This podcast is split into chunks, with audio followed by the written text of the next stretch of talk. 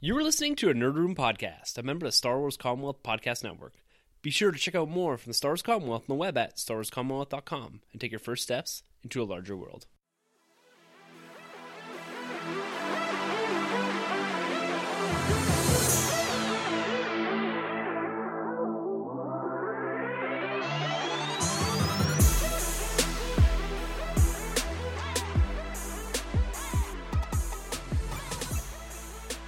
Everyone, and welcome to Nerd Room. We talk all things Star Wars, Marvel, and DC. This is episode number 150. We'll be discussing Aquaman.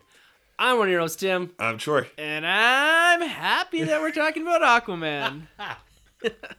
we are here. It is 2019. Happy New Year's to everyone out there listening. We hope you had a wonderful holiday season and a great New Year's. It is 2019, guys. It's a big year in nerd. We've got Avengers 4, Star Wars. We've got a massive, massive slate looking down at us for nerd in 2019. But before we get anywhere close to 2019, we got to take a step back into 2018 because we got a really big film to review here. And that is DC's next biggest tentpole in Aquaman. Arthur Curry. This is proving to be a huge step forward for the DC Extended Universe and their future slate of films. This is going to do big things for that universe, big things for this character. And we're going to break down every piece of this film. And like we always do with our reviews, guys, we're going to do a spoiler free section here, and we'll be making sure to tag spoiler review once we get there. So if you haven't seen the film, you can kick around with us for the next probably 20 minutes or so. Then we're going to put that tag, and then we're going to spoil the hell out of this film. And this entire episode is going to be Aquaman. Sunjay is grinning ear to ear, Oh, excited man. to discuss. you know, I, I, I don't want to say I called it, but I kind of feel like I called this one. Like, you guys were saying, like, you know, it'll, like, do all right in the theaters, and here I am, you know, like, I don't get a lot of chance to gloat as a DC fan here. I mean, we got the Marvel MCU, we got the Star Wars universe, we got, you know, Spider-Man films. This is like the first time that I could just like roll up. You know, it's like when you roll up in the club and like like the flashy car. Like you know, normally being like coming up in like the Pinto, but this time I'm coming up in like the Cadillac with like the fur coat on. The doorman has you. Oh yeah, I yeah. got you. He he calls me sir. Like he doesn't even have to see my ID. It, it just, makes like, me feel me so in. good that your metaphors have not changed as we've leaped from 18 to 19 here. You know, it's just like bridging the gap. You know, I'm uh, uh, just call me the metaphor guy because like I painted that picture, and you know, James Wan painted a picture of a man who just was half man, half Atlantean, and he was a man of no worlds. A gross half breed. Oh, just a just a just a oh just a yucky male, like just not like the perfect specimen at all, like No. like a Greek god, like chiseled out of like bronze marble. Makes no sense. you know what? It's it makes no sense, and I think that's appropriate for this film because this film is a wild ass ride. It is a it's an absolute ton of fun. So what I want to do at the top here, guys, let's get some perspective on how we saw it, where we saw it, and our first thoughts coming out of the theaters. Because we saw this together, we enjoyed it. We had our dude Carlos. He came by, met up with us. We had Yeah, great shout out, conversation after. Yeah, Yeah. shout out, big shout out. It was it was a great experience to not only watch it with you guys, watch it with Carlos, but then we skipped over it, had a beer, and discussed it as like a roundtable as well. And so it was a lot of fun to kind of get our initial thoughts out there. So let's dump some of those back onto the table, spoiler free. And I got I got I got to kick it over to Sunjay first. Sorry, Troy, man. No, let him go. we gotta let him go. go here. Gotta Unleash the let him hounds. shed All that right. praise. All right, man. man. You know, I'm just walking into the club, taking off the coat, your coat check in, hat check in, because I got the fly hat on too. You know how like you know how I like roll up, always dressing to the nines, as I'm in my sweatpants and like pajama shirt. Podcasting in comfort. yeah, man. Um, coming out of this film, oh man, super hyped. Like, uh, Wonder Woman, I came out of that film super hyped. Uh, Batman v Superman came out of that film super hyped, and this thing just like keeps the train rolling for me. I'm, I was a little hesitant going in. You know, I saw not that I should pay any attention to this and I should learn by now, but I saw like some of the reviews. A lot of people are kind of shitting on this film, and I was like, yeah. And, Like it just like kind of puts a damper on things. Like not that I should care about it. Like it still got like a decent like Rotten Tomatoes score, but I really shouldn't like care about it. The thing is, if I enjoy it, I'm starting to like learn that as I like grow as a human being, and like in 2019 maybe that'll be my like New Year's resolution. But I I, I came out of this film and I was like, man, like James Wan nailed it. Like he was, in, like he was the right choice. Like this is the man that like reads the source material, knows the source material. It felt like I was reading Aquaman comic book, and and, and that's kind of like the best compliment I can give it. Like I was like right there. I wasn't like a huge fan of Aquaman. I'm sure like not a lot of people were. The only thing people knew about Aquaman were um, Super Friends, Big Bang making fun of it, and then the Bare Naked Lady song one week when they like mention Aquaman. That was kind of like his claim to Entourage, fame. the Entourage show. And Entourage, Yeah, yeah, man. everyone. Big How- opening on Entourage. Yeah, the opening and Entourage beat this opening. um, so now, like y- you know, I, I picked up an Aquaman comic book and just fell in love with the character. Just fell in love with the world. It was like this like whole whole different world. You know, it was like a whole new world, um, and it was underwater, and it was just cool. And like the special effects had never been done before. I was just I was beaming. If you can't tell. I really like this movie. Um, I, you know, I'm trying to be a little bit coy about it, but uh, no, it was amazing. It was a great experience, great film. I had the time of my life. Um, I'm gonna throw out every cliche you can at the book at this one. Uh, you know, really like nailed it. It was. Uh, I'm trying to think of cliches, not like sports cliches, and none are coming to mind. But uh, It hit the a home run. oh, oh, it hit like a touchdown home run, like like hit, hit like a home run, and then someone like caught it and like spiked the ball in the end zone. Like that's what it was for me. and then they ended up scoring a goal too. So All the sport metaphors in one. yeah, Drama man. Yeah, man. What, what did you think of this film walking out of the theater? Um, it was a ride, man. It, it, it was a crazy ride. It was a roller coaster. Visually, I was blown away. Visually, this is this is this is the movie to see for sure. Um, there are some little little nitpicks I have with the visual effects. Uh, I'm definitely on the camp though, where I feel like it should get uh, recognition for its visuals. That's that's Yeah. pretty suspect at the fact that that's not up there with. I mean, like, what is it? There's Mary Poppins, First Man, First Man, Black like, Panther, Black even. Panther, Welcome to Marwen. Yeah, so I mean, that's that's kind of a crime. Christopher Robin. I mean, like not that like don't. So it the Oscars has like a list of twenty films, and then it like cuts that down to ten, and then it cuts that down to how many. So Aquaman was in the initial twenty, and then it didn't make the final ten. So the, the Academy were saying this wasn't one of the ten best uh, special effects films of the years. My opinion, it's kind of crazy. Yeah, yeah, I'm kind of there with you. Yeah.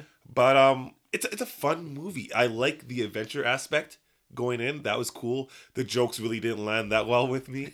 the music is hit. or- There's some music, and Tim knows exactly what I'm talking about. That is fantastic. Like I, I love. Yeah. And then there's something else in there that's like a completely different movie.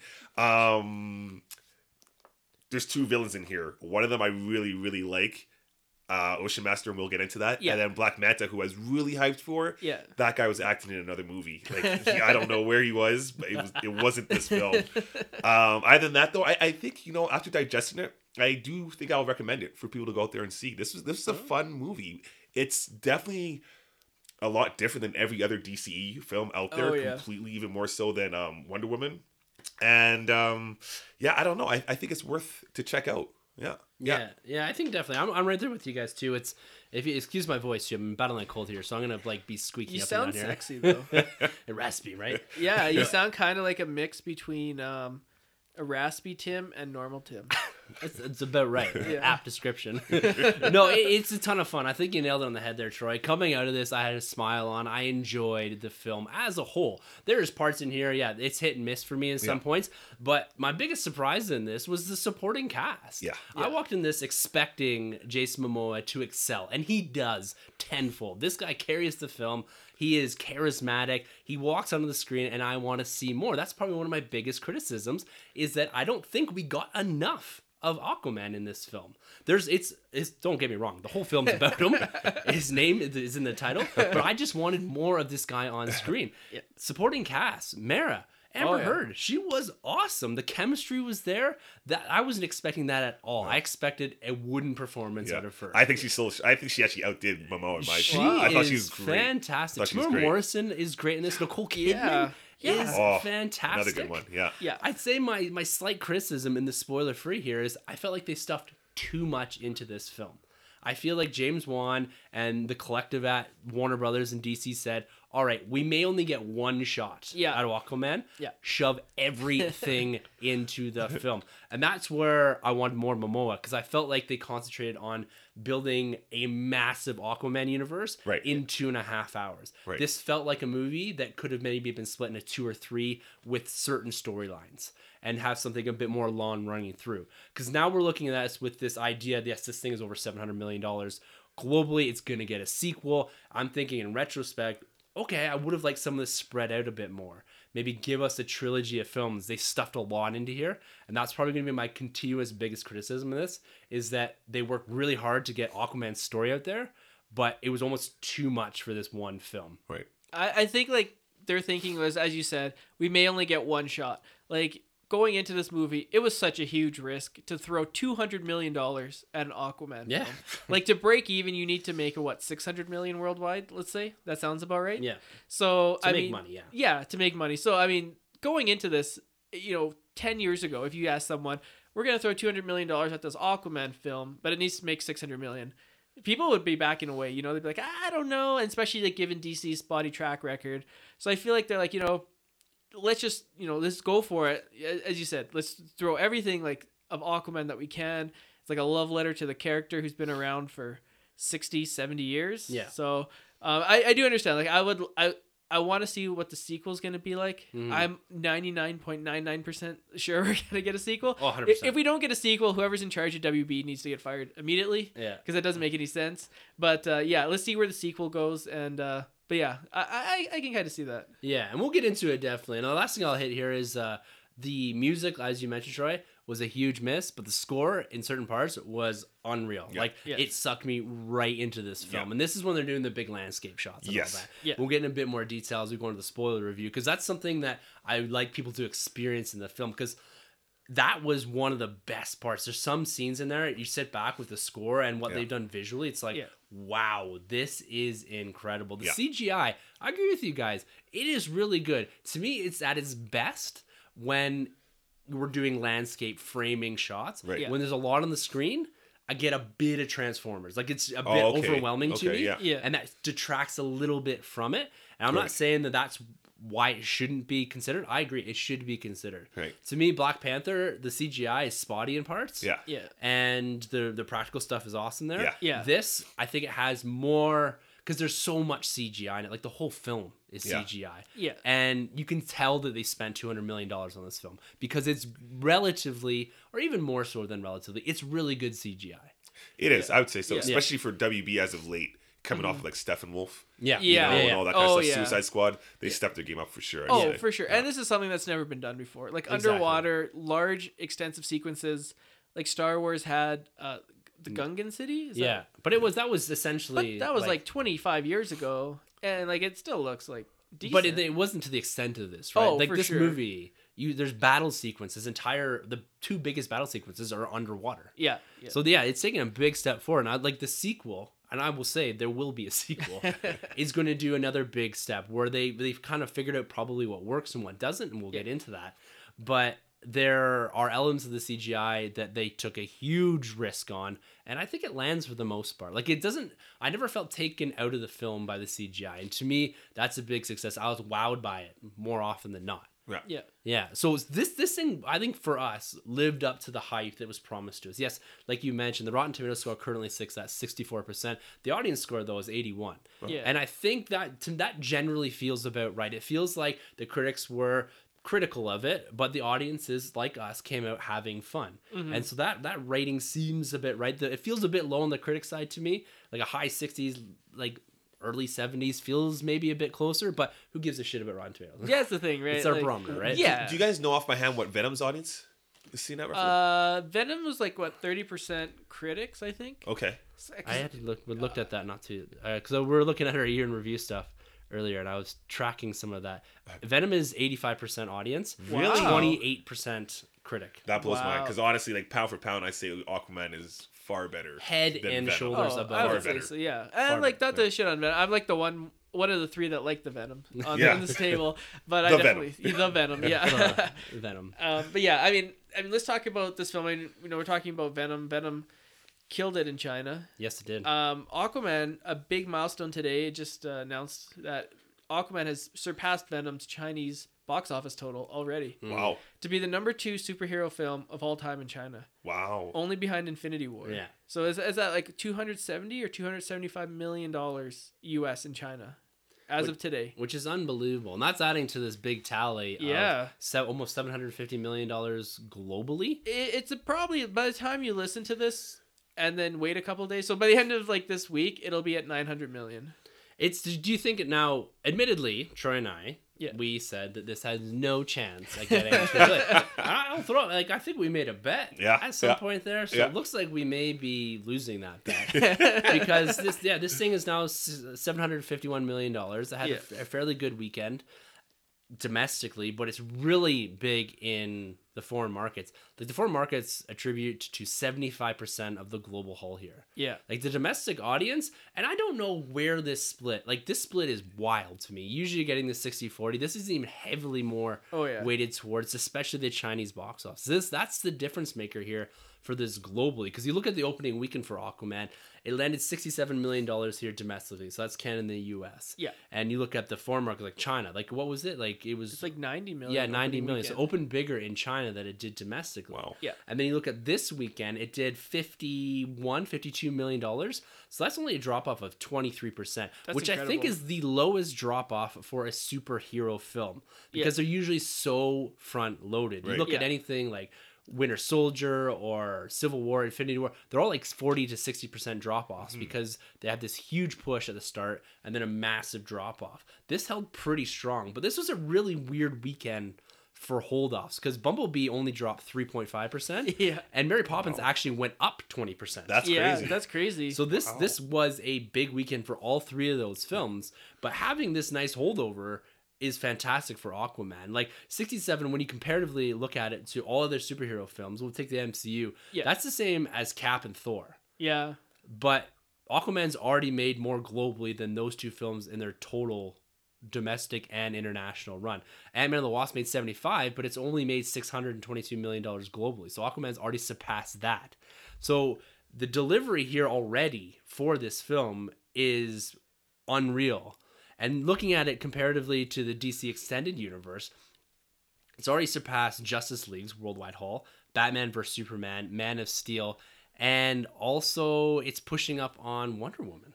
Yeah. So this is pretty substantial for this character when you look at it comparatively. Like even the drops for these other DCU films are in the order of 70 to 40%. Even Wonder Woman dropped off about 40% in its second weekend. That's now, it was pretty it was a quite a bit bigger opening at Yeah. 110 million. Yeah. But this hold off, this is telling me right here that it's gonna have legs. It's Oh, not yeah. gonna run into anything until it gets the glass at the end of January Yeah. Right. for that that same audience. Yeah. And if all three of these movies, Bumblebee, Mary Poppins, and Aquaman, are all nicely coexisting, Yeah. which we kind of said I don't think they're going to, or at least I did. yeah. It's interesting to see. So, what are you guys' thoughts on this box office run? Troy, does this movie have a chance to get to a billion? What do we say it's at right now? 750. 750 but that doesn't include like china's added some stuff and um, domestically so it's probably as of this recording is probably at just over eight Yeah, it, it might just.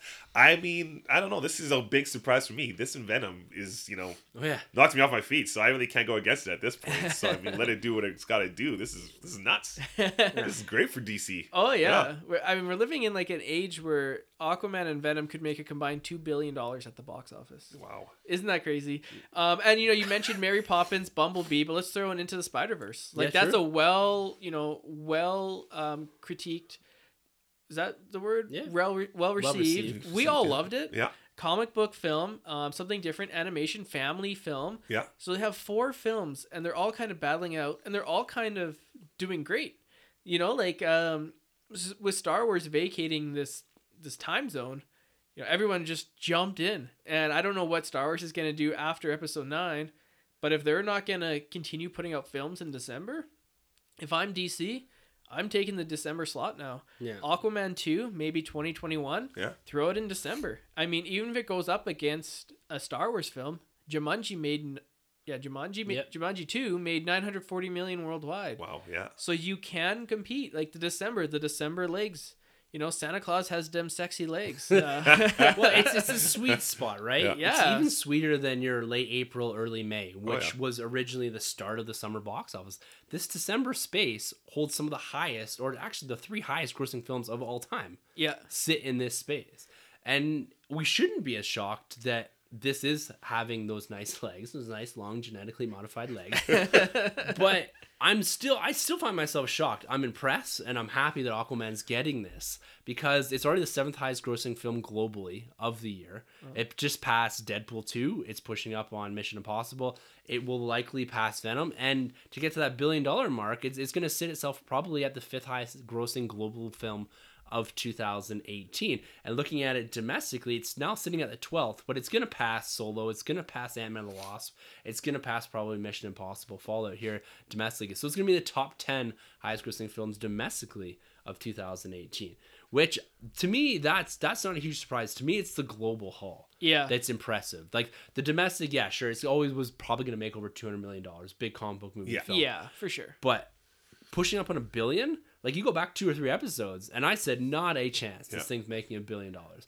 Even so much so that I made a bet. So I'm gonna have to wear something stupid to Yeah. the next film. well, and it goes back to what we said. You know, it's really outlived that stink, that stench of uh, Justice League. Because you know, Yeah. coming off the heels of Justice League, you're thinking any movie that comes out in this universe is gonna be sinking. Yeah. But they took their time. They waited. It, you know, it left that bad taste of our mouth is gone. Yeah. And people were ready for this. The marketing was great. Jason Momoa has been like just embracing this role. He's been the Oh, yeah. mascot of this whole thing that Yeah. you couldn't help but cheer for the guy. So, you know, um, was it Kevin Tsujihara? Yeah. The the guy head of DC, Warner Yeah. Brothers there? He really, you know, he, he did some magic here because he stepped in after that other guy. There was the other guy. No, I Oh, no, sorry, Walter Hamada is Walter the new guy. Hamada's the new Walter guy. Hamada's yeah, the new yeah. guy. Kevin Gerhard is gone. Yeah, yeah. Walter Hamada's the guy that came in here, so he's really just you know led this whole uh, flagship here, and hats off to him, man. Well, this film was originally supposed to come out in October. Right. Remember, and then we, uh, s- I think Star Wars vacated or Yeah. something happened, and they pushed it back to December. And I was kind of like, man, like we got to wait another two months. Like I don't, I want to see it right away. But it was absolutely the right move. There's no Definitely. way this movie's making as much money as it is now if it was coming out in Well, October. Venom came out in October. That's true, but then it would probably be butting heads. Yeah, against and then Venom. what else was there? There was the Halloween movie, and there was another. Wasn't there another movie in there? There's another. Uh, there's another big- horror film in there. Yeah. Somewhere. I don't know. I mean, I mean, Mary Poppins Returns and Bumblebee and Into the Spider Verse are good competition as well. So Yeah. I mean, Yeah. it's hard to know, but I heard somewhere online saying that you know the time between about Christmas Eve and New Year's Day, every day is like a Saturday Yeah. at the box office because people are off work, kids are off school. So um, and the summertime, you know, it's a little bit different. Families are in town. You know, people want to go see movies. So Right. I mean, it's the perfect time for a family film like Aquaman. You know, if you had an R-rated film like Logan or something, I don't think like that would do well. No. You definitely need like those like family films where you can bring grandma, you can bring, you know, you can bring your mom, you can bring I your if I take my mom dog. we'll see. she might enjoy it for other reasons. Yeah. Let's get to that sub scene. All right, guys. I think it's about time we stamp this with a spoiler and get into a bit more in-depth talk on Aquaman. So if you haven't seen the film, guys, this is your chance, your opportunity to hit pause and then come back after you've seen the film because we're going to go into quite a bit more detail. We're going to start with a bit of the timeline stuff and we're going to get into talking about the director and then actually go scene by scene or more or less scene by scene through this film. So this is your last and final warning. This is Aquaman spoiler tag landing now. Aquaman dies. All right, guys, let's get into this in a bit more depth. Let's talk about the DC Oh, depth. extended I like what you did yeah, there. Oh, there you Oh, go. okay, I Pun in- get that. I Pun get that one. semi-intended, right? let's talk about the timeline a little bit here before we dive into the. Oh, another one. All right. Yeah, there we go. Oh, we there you we go. Maybe maybe I'm overusing it here. You can so, never. stacking up this against the other DC extended universe films. So the six to date, we've got Wonder Woman, which technically is first, right? Yeah. Correct. Yeah.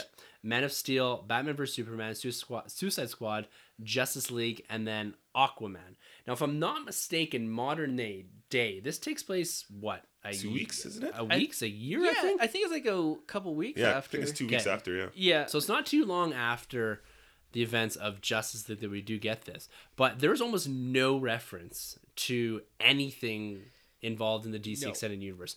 Do you think that was a good idea to dislocate Aquaman almost entirely from what they've done before? Like, there's no because I was expecting a man, this you thought this was crazy. I fought with a bat the other day. That, that was nuts. That would have been cool. That would have Yeah. been cool. I mean, they did drop the whole Steppenwolf. okay, yeah, okay. I couldn't Yeah. remember if that was in this or not because I was watching Justice League the other day too, just Yeah. bits and pieces of it, the Yeah. Aquaman stuff. Oh yeah, yeah, Yeah. that's the best part. Like you know, we talk about seeding characters in films. Marvel and DC have done this perfectly. You look at Black Panther and Spider Man making their appearance in Civil War. Yeah. They spin off their own solo films. Boom. Two billion dollars for Black Panther, 800, 900 million for Spider Man, Wonder Woman from BVS, now Aquaman and Justice League. Mhm. You're gonna see a lot more of this. He was the best part in Justice League for me, and you know he's the best part in this movie. I mean, it's the Aquaman movie, but uh, I don't know. I, I I'm I'm I wish there was a little bit more, but I understand why there wasn't the connectivity because the universe was kind of shaky. The future of where it's gonna go. Justice League bombed, lost quite a bit of money, um, and you look at Star Wars like Solo, they kind of canceled their films coming out of Solo. Whereas Justice League and WB didn't have that luxury because Aquaman was already shooting Yeah. before uh, Mhm. Justice League even came out. So you know that s- shooting schedule kind of saved the franchise, if you will, because if Aquaman hadn't been shooting yet, there's no way they would have gone into production to throw 200 million at a movie of a spin-off of a movie that failed. Right. You know, failed at the failed at the box office. So, you know, I understand it. Maybe there was more and they took it out. I don't know, but um, I think this will kind of give them the confidence, and we'll see more and more connectivity. Like you look at the MCU, where like people just jump in and out. Like Iron or like uh, Iron Man will be in like Spider Man, or like Cap will be in a Thor film for like a scene, where they'll mention they'll reference the events Yeah. in New York.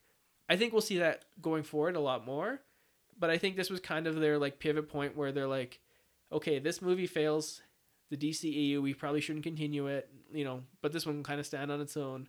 But now that it's like a huge success, I think they're like, yeah, this this universe can work. Yeah. Yeah, yeah. No, I think I think it's genius here that they they left out a lot of the Justice League stuff. With you know, we've been saying it for a while. Like, why not like go the Marvel blueprint where you build up your B listers your C listers and have them you know do their own things and have the actual audience you know embrace these characters. So one day you can put them all together with your big three like Wonder Woman, Batman, Superman, and then everyone's cheering for these guys. And I think they did that in this film. I think there's a lot of interest now in Aquaman. The light's been shined on this guy, much like an Iron Man in a sense. Yeah. That now people are gonna they don't even care about Justice League. They're gonna go out there and they're gonna see Aquaman two or Aquaman three. Yeah. You know, Yeah. providing that Aquaman two is good. And then you can give us, you know, maybe you can do a Flash now. You can prove that these other characters can stand on their own two feet before you put them all together. So I think it worked. Whether they meant to do that or not, I don't know. But um, I'm liking what they did here for sure in that sense. Um, you know, you mentioned like kind of the Marvel blueprint, and I think part of the reason why Avengers worked is because you had all these different characters in all these different movies. Like a Cap film, Cap First Avenger was so much different than a Thor film, was so much different than Iron Man one and two, and then Incredible Hulk. That like it was kind of like this like intriguing thing of like how how is this gonna work? Like how are these characters gonna interact? How are they gonna talk to each other? How are they gonna battle each other? You know, I get to see like their team up combos and you know their fighting skills and stuff like that. And with, with Justice League, I think if it was a really good film, you know, it would have worked, but because it was kind of just like okay, and there wasn't that like build up into it, that I think that it hurt it. But I think like now with okay, you got Wonder Woman and Aquaman, and you know if we get like a Flash movie, you'll kind of get like those, and like you have Batman v Superman, so you kind of have those like different um, films. You know, they they feel very different from each other. That if they do attempt a Justice League two, which I hope they do in the future, and I think Right. they will. Um, that I think it will be a lot more successful now that because they have two pillars, Wonder Woman and Aquaman, that have made two billion dollars at the box office. Well, the key to that is that people are now invested in Wonder Woman and Aquaman. Mm-hmm. Yeah, right? Where you threw them into, or they, they were thrown into Justice League. This isn't about throwing shade at Justice League or anything, but this is just relevance to the point.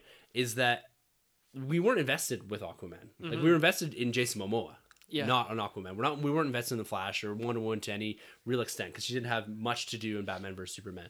You know, all we knew in that film was Batman and Superman. Yeah. And the last film they were in, not a lot of us liked. So that was where the weight of Batman vs Superman pulled down the Justice League. And then you're trying to figure out who all these other guys are. Yeah. With a f- bit of exposition.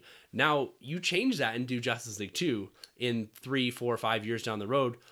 We're all invested in these Yeah. characters now Yeah. that becomes an event style film. Mhm. So that goes a bit to that Marvel blueprint that was laid out before. It's like get people invested and excited about these characters and then jam them together. So that that's where the event that's a comic book, right? for sure. Is so to me they've they've established what they need to do now.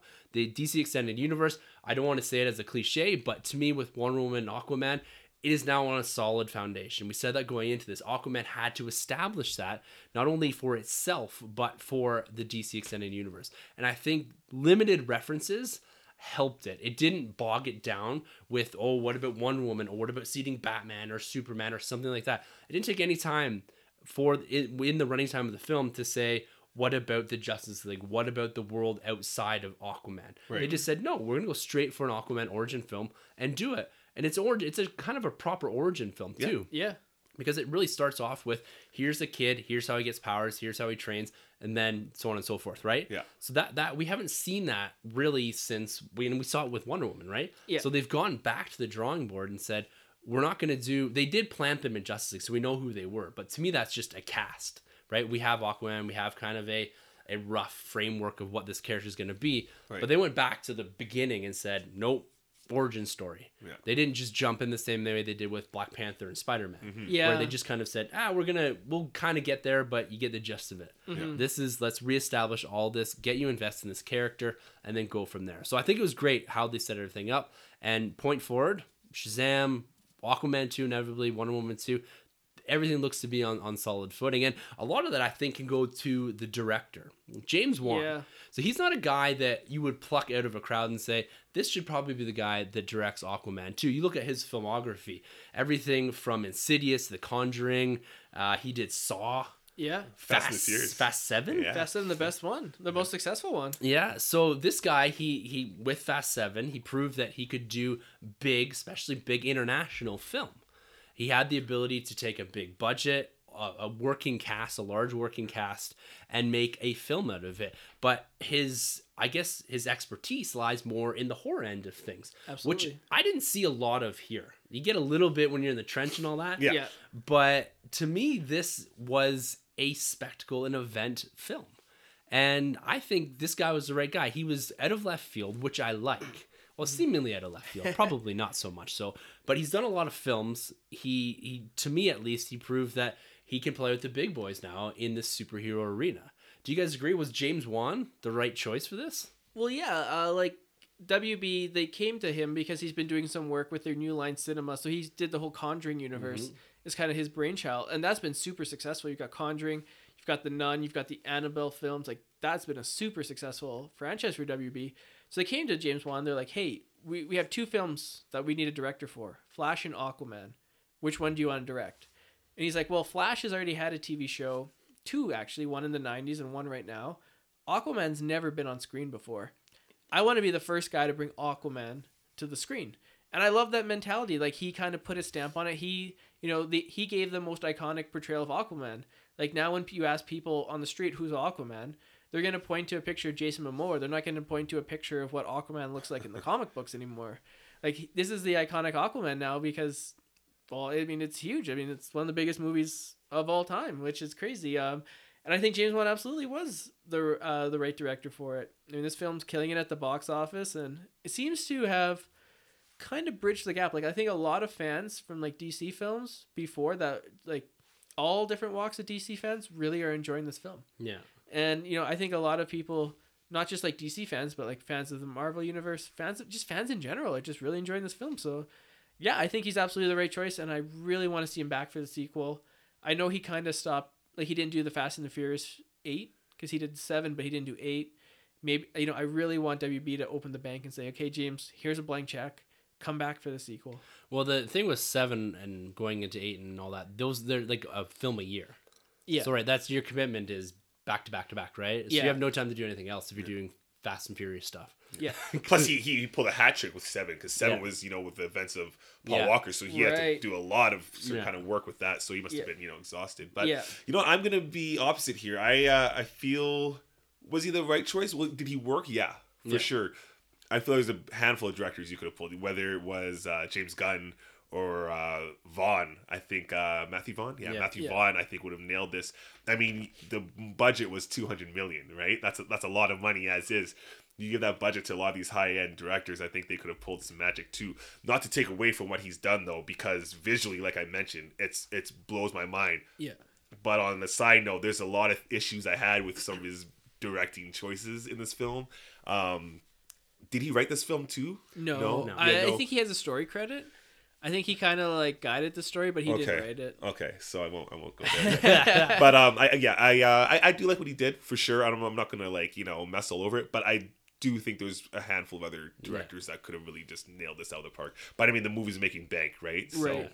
Yeah, and like when you look at the filmography, my biggest concern was that DC was trying to step away from dark things, Yeah. Right. right? And you look at this guy; his whole filmography is pretty dark shit. Dark Right, stuff, but yeah. the fast Saw- though, the but fast stuff the is fast great. but that's the anomaly. Fast and Aquaman are the anomalies in his filmography. Right. Right. Like everything else here has death, dead, insidious, the con- you know what I mean? Yeah. like Yeah. it- it's pretty dark stuff. but sure. so for me, for him to take something and deliver this vibrant Aquaman, Mm-hmm. I think I think to me he was successful in bringing Aquaman to the screen. Yeah. Uh, doing it in big scale and doing it in a way that was enjoyable. Yeah. Sure, I you give it to Gunn or someone like that.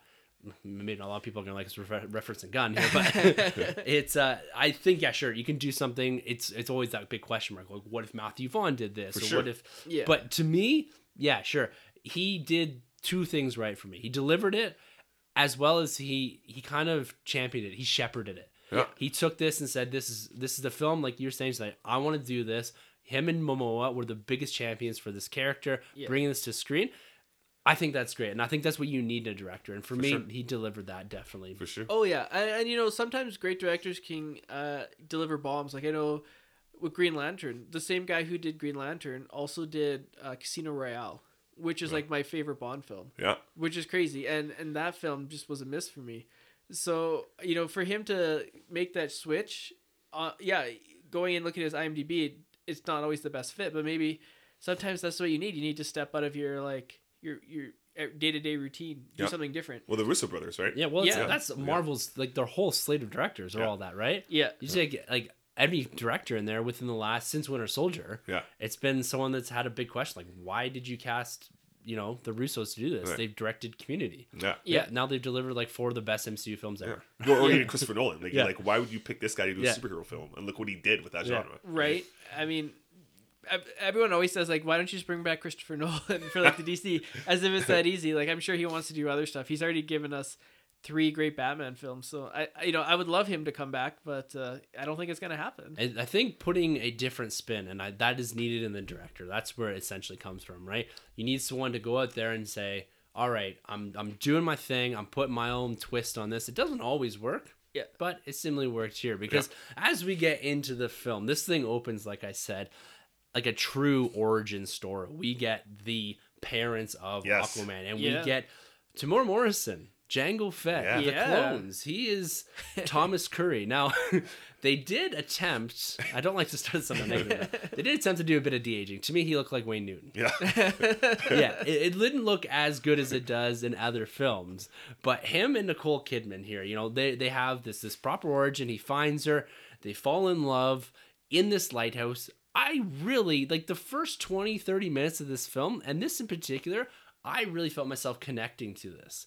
Like I like Temuera Morrison and Nicole Kidman Yeah. as how do you say her name? Atlanna. atlanna yeah, Yeah, Atlanna. Badass. absolutely that But- fight scene Holy moly! Yeah. Like oh, edge of my seat. Yeah. yeah Oh, that was dope. You know, I've never been a big Nicole Kidman fan, and this whoa is their- whoa whoa whoa whoa Yeah. seriously Yeah, I've never been. A I'm big not there. Nicole- I'm not No, there I've either. never been. So, One of the even greatest with- with actresses her of first all DC time. film, her first one, uh, Batman, batman Forever. batman forever Yeah, I wasn't feeling chase it. meridian Yeah, I've she had a thing found for her- a man in uh, latex never found her compelling at all. No, but me neither. but this movie here, I was Okay, like, I, am all out. I'm in. out. Okay, you know you can make fun of DC, you can make fun of everything, but Yeah. you, you you know you step on Nicole Kidman like that. You really, eh? Yeah. Oh, one of the greatest actresses of all time. Nah, I don't think so. Uh, Oh my goodness, She was good in this film. this is for me. This is like an awesome, awesome. all role right, for we'll, we'll just we'll just concentrate on this. I mean, we're Yeah. gonna have Nicole Kidman retrospective career episode later on, so we'll just focus on Aquaman. Promises from Sunjay. but but uh, yeah, no, she she was great, man. You you mentioned that fight scene. Yeah. That was fantastic. Yeah. I really believed the relationship between her and Jango Fett. Yeah. Uh, was, was great. The plastic man, You know he what? looked really Yeah. rubbery. Yeah, he did. Very, With that very, makeup, very yeah. classic. But to me, like that's the thing I liked about it. When I when you look at it on the surface, like this shouldn't work. Right. He literally picked up a queen of the ocean Yeah. Yeah. and dragged her up to his lighthouse. Yeah. Yeah. and by the end of the whatever the first five minutes, I'm like, yeah, I buy this Yeah, relationship. for sure. Yeah. they are in love. Yeah, Yeah. it was great. Because you great. needed that, right? Because you can't have like oh this awkward like Wayne Newton-ish Temuera Morrison with Nicole Kidman, Yeah. right? Yeah. And, and I liked when we're introduced to this character because this is the first Atlantean we're really introduced to. Yeah. She doesn't have some weird kind of Yeah. language. She's just she's just silent. You know, like, Yeah. like Little Mermaid coming up on the, on the oh, land Oh for the first yeah, time. yeah, She had no dialogue really. Is the acting was all through the face, Yeah. right? yeah. And then Jango, I'm gonna say Jango. I'm never gonna say his real name. Leads her the way and, and introduces introduces her to um, you know the uh, the style of Earthlings. And I really love that relationship. And I and I catched it. And I like the fact that she almost had the whole uh, eat the dog thing. For some reason, that worked for me. Yeah. I don't know why, but if you go back to Venom hopping into a uh, a uh, the, the crab. Oh yeah. The crab basket, like Yeah. that didn't work for me, and it's kind of similar humor, but I don't know. It worked for me with Nicole Kidman. Maybe, yeah, E- eating the fish. Eating the fish. Yeah, yeah, Yeah. yeah, yeah, yeah. I- That's good. And, and the music, we got that music, right? Yes. Yeah. Man, I loved it. Can you give it to me one more time? The uh the artist or the the genre? Oh yeah, was sorry. That was uh so there's a band here called Yeah. Sigur Rós. It's Right. uh, I think it's a Swedish band. Right. And you get this underlying it's very high pitched, it's not in English and all that. Um it's it's beautiful, Oh, man. beautiful music. It's very cinematic music. Yeah. And that's what the what underlies a lot of this stuff here with Jango and and Nicole Kidman's Yeah. character here. And to me, that again, the, that's where the score is really successful. I guess that's Yeah. maybe a bit more of a soundtrack. Yeah. But just beautiful music. Well, that set the tone because here I am thinking like, oh man, we're for a treat. Like this act right now, we're just getting started. Yeah. This might be like up there with Infinity War at this point. Like I Yeah. really love the opening and Yeah. the music, the acting, the relationship, visuals look great. Everything's on point. We'll we'll keep it rolling. Yeah. Well, where we that that battle to me puts me on the edge of my seat. Yeah. Yes. The way it's filmed, how dynamic it is. Yeah. It's all continuous filming or whatever Oh, they've done yeah. because they, Yeah. they're scooting the, the continuous shot yeah. kind of oh, effect. and it's like in a in a circle too. yeah. Beautifully Oh, that's done. great. Oh, I'm thinking like holy shit! Yeah, like that's this is awesome. But, but honestly, again, like that's very Matthew Vaughn. Like I, I know Yeah. this is James Vaughn, but like I swear I've seen Matthew Vaughn do those kinds of shots. But anyways, I kind of like that fight scene. uh, the first. What's the one? Uh, Kick-Ass? Kingsman. Kingsman, yeah, The right? first Kingsman. Yeah. Yep. I mean, th- the continuous shot fight. Like Yes. some of the ca- camera angles. Like we'll get to the Sicily fight later. But like the camera angles, and you know, you go watch a film that's poorly done, like Catwoman. The cut scenes. There's more cuts in there. There's like f- more cuts than like, I don't know, Michelle someone. Pfeiffer's costume, yeah, the original Catwoman. Good one, good one. Yeah. so you know, like it's like boom, boom, boom, and you're like you get dizzy. This one, the continuous, uh, the fights in this were incredible. Well, and that goes back to the editing, right? Yeah. And the the cinematography and editing here are to me really well Yeah. done. Like Yeah. not comparatively, I don't like going down this route. I'm sorry, guys, but Batman vs Superman is poorly edited. Yes. There's a lot of cutting, Yeah. a lot of bashing around. The the The ultimate cut's better. cut. It's the ultimate the cut is ultimate better. cut. Okay. Yes, I'll give you that. Theatrical cut, you're you're banging all over the place. This allows you to connect to characters and connect to scenes. Yeah. This isn't about. It doesn't go from this to Vulko to Atlantis to here No. here. It allows you enough time. Like we only spend realistically with with Nicole Kidman's Atlanna here. You only spend like five minutes with her, right? Yeah. Yeah. And then, but when she comes back later, Yeah. you're like, yes, I'm connected to this character already. If she had to just when, if you never felt that connection to this character at the start, her return later on doesn't have the same impact. Right. Yeah. For me, it this is where you get everything from because later on, I'm like, yes, she's back. I wasn't expecting that. This is great. And then even with Temuera Morrison, to me, that's the grounding character. His interaction with Arthur when they're Oh. sitting at the bar, Yeah. love it. and they're kind of that grounding figure for Arthur, that earth bound figure, Yeah. is great. And then Nicole Kidman gives him something to chase, something to to be the reason he doesn't like Atlantis. Yeah. Yeah. Right? Is his mother. So right there, right at this first 10 minutes, you get this great chemistry and you understand Arthur's motivations right away. Right. Why he has so much resentment for Atlantis and why he feels so attached to Earth because of his father. Yeah. Fantastic stuff at the start here. So can I pause you there for one second? You guys can help me out here. I think we discussed this before a little bit, but now that I'm on the podcast, we can bring more light to it. Yeah. You mentioned um, Arthur despised Atlantis because of his mother. Yes. Right. But then we go to Justice League. was gonna ask When you guys pointed that out, right? Yeah. Yeah. So the fact when we go back to Justice League, he hates his mother. He doesn't like his mother. Yeah. What do you think's going on there with that retcon? Um, you know, I think it's just maybe they made the film and then it just didn't fit, and they're like Justice League didn't really, you know, it's kind of a throwaway line, and like uh, him, you know, embracing his mother and you know battling for his mother's love is kind of like the underlining theme of this film. So I think they're just kind of like it's a throwaway line in Justice League. Like maybe you could kind of get away from it because he's like, um, you know, he's like, oh, my mother like left me on the throne, and then uh, Mera's like in Justice League, Mera's like, you dare speak of Queen Atlanna that way? Like she raised me when my parents were all fighting in like some war, and then he's like, oh, she just left me on the doorstep. So so I don't know, like maybe it's just, it's just a retcon. I Yeah. think like I I don't I can't try to explain it. If I think about it long enough, maybe I could come up with like some convoluted answer that'll make sense in the headcanon way. Yeah. But maybe I don't know.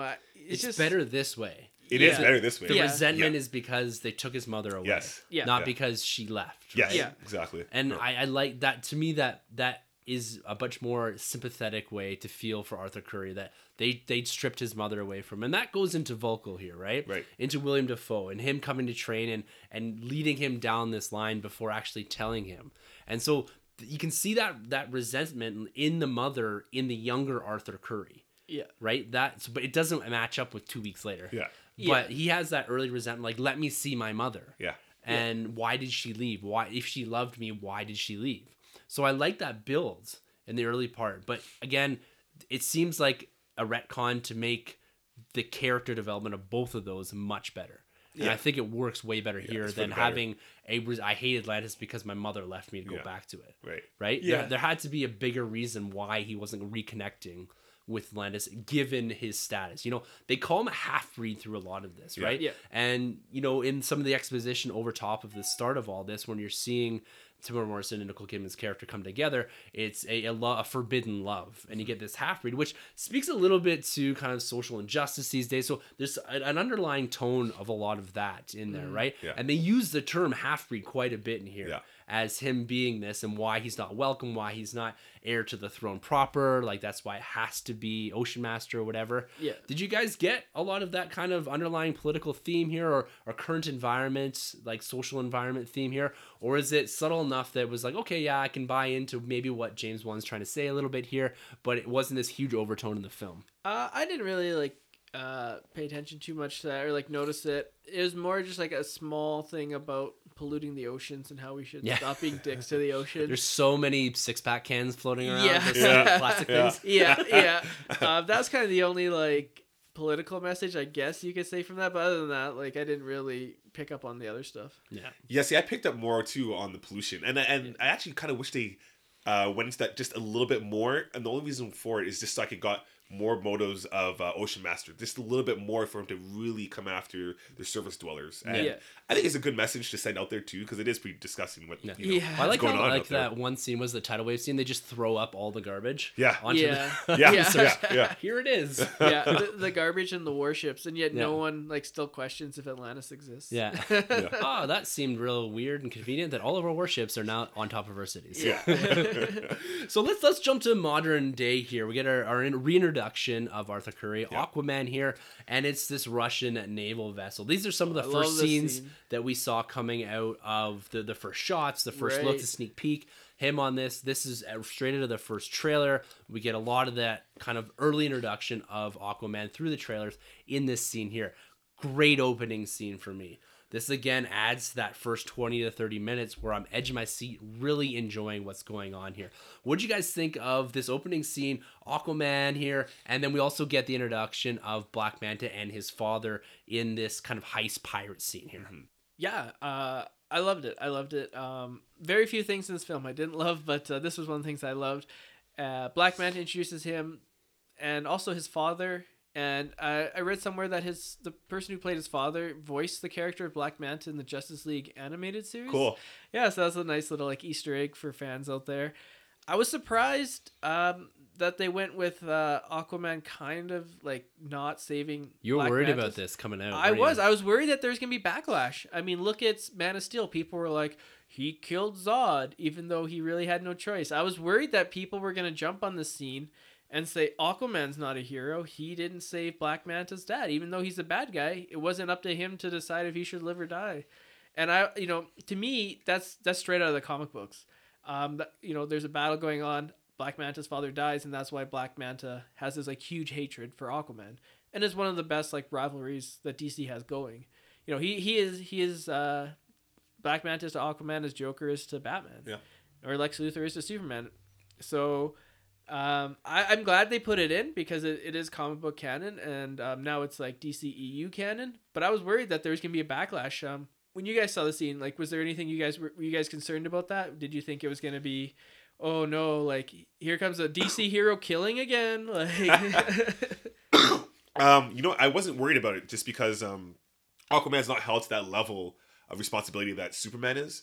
Especially when we've had movies like uh, Logan and, Yeah. and Venom too, uh, like fresh off the heels that we're used to these heroes killing Yeah, a little bit, or Deadpool. the anti-hero, and Yeah. Deadpool especially.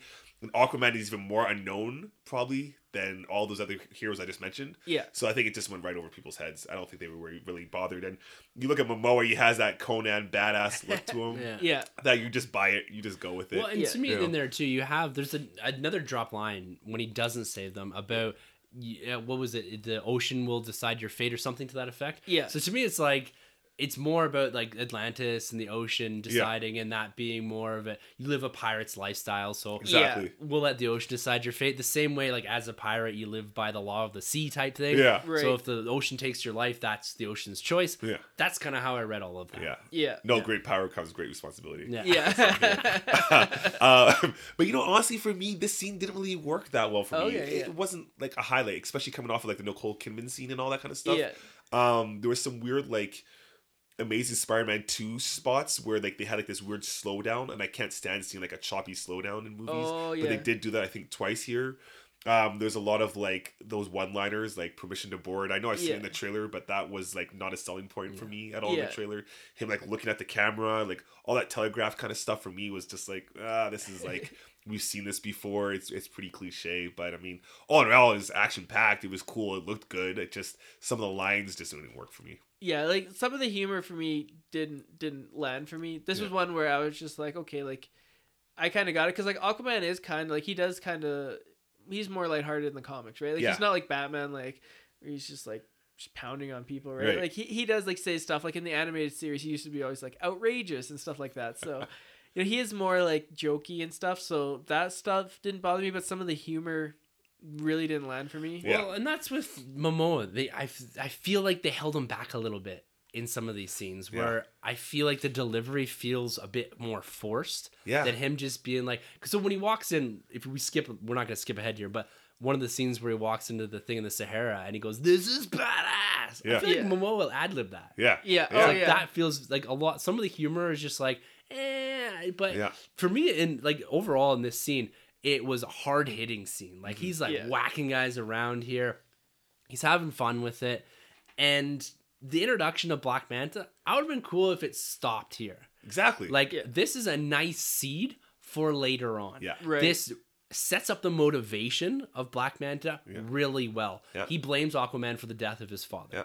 Yeah, sure, they're both pirates, but it seeds so much more. Leave this, let this boil, and do it in Aquaman Exactly. too. Yeah. Like you don't need to re-see or have a reintroduction of Black Manta later on. I kind of get why they did it, but to me, this is like okay, this would be a really cool nod to all the comic book guys Exactly. out there. Yeah. and save this character for later on. Don't bash him off the edge of a mountain and have him just like flop. And then yeah, sure, he comes back and we're gonna see him later on.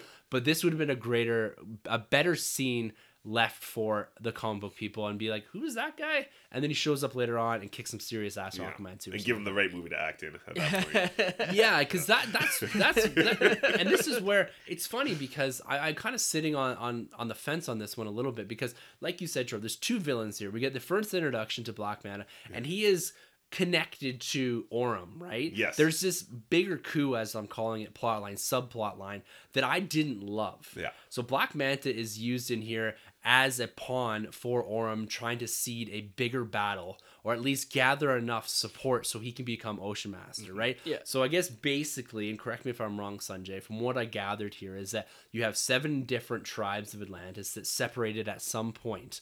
And the idea is if you can get enough support, what is it, four majority support, Yeah. you can declare yourself Ocean Master and you'll rule whatever, Atlantis or the, the seas or whatever. And so Orm's big idea here is to demonstrate there's a bigger surface threat, gather the tribes up, and have and instate himself as Ocean Master and essentially command the biggest army on planet Earth and essentially run Earth through from the ocean, right? Yeah, like in the comics they changed it a bit. Like he's um the king like when they introduced him in the new 52, he's already the king of Atlantis, uh, half brother of Aquaman. Firstborn too, right? Uh no, he's he's the younger one. Oh, he's the younger one. yeah, Okay. I think so. Yeah, oh, sorry, the, other, the original, he's the firstborn. Like Oh, before yeah. 52, he's the yeah, firstborn, I believe. yeah. So I think they like changed it up. So now he's like the younger one, and um, I can't remember. Like he he just wants to invade um, Earth just to like kind of take it over. That's kind of like the uh, Rise of Atlantis, or I can't remember what the title was. Throne that- of Atlantis? Throne of Atlantis. Yeah, that was like the kind of the first like introduction of Aquaman and like the Justice League, and like for me. Um, but it's been a while since I've read it. But yeah, it, I think they kind of switched it up because he's already king and he doesn't need to go through all these like trials and tribulations to be Ocean Master. He's already Ocean Master. He kind of just like a king who's an evil king that uh, Aquaman's like the reluctant. Like I don't really want to go to Atlantis and deal Yeah. with it. Was that that's my my biggest struggle in this film. This is where I'm gonna lay probably my heaviest criticism at it. Is that I didn't like Orm and I didn't like his plot. I didn't like that underlying. We're gonna pause this for a little bit. We're gonna pause Aquaman's story and we're gonna swing over and do an Atlantis story for a bit. We're gonna have him talking to this other uh, leader. We're gonna have them going and killing this fish dude. You know, it seemed like it was too much pausing for that. Like I would have liked it better if Orm was just a tyrant king of some sort and Mera had to go and say, You need to come help us. And then again, seed something for later. This is where when I went in our spoiler free section criticizing that they shoved everything in, I feel like they felt that they needed to do let's gather this, let's make a motion master. To me, you could have left some of that too. You didn't need to introduce all seven or whatever they did, six or five of the tribes Yeah. they they this whole underlying idea of him going and doing this and having these secret meetings with uh, called Drago, Yeah, yeah, yeah. so cool. who I didn't even recognize, by the way. Because his acting was really good. Yeah, it was- Yeah. he was, It was really, really well Yeah. done. Yeah. But to me, that that's where I struggled the most with this. Did you guys feel? Did you like the Orm stuff? Did you like the actor playing Orm? Like, how did you feel about that? Because that to me is even where the CGI fails too. Is when they have all the sharks and the seahorses and all this shit Octopus lining up. playing Right? drums. Yeah. Oh. but that that's what like that's what I didn't like. You still could have had that big arena battle Yeah. when they brought Aquaman down, but it's just this underlying subplot.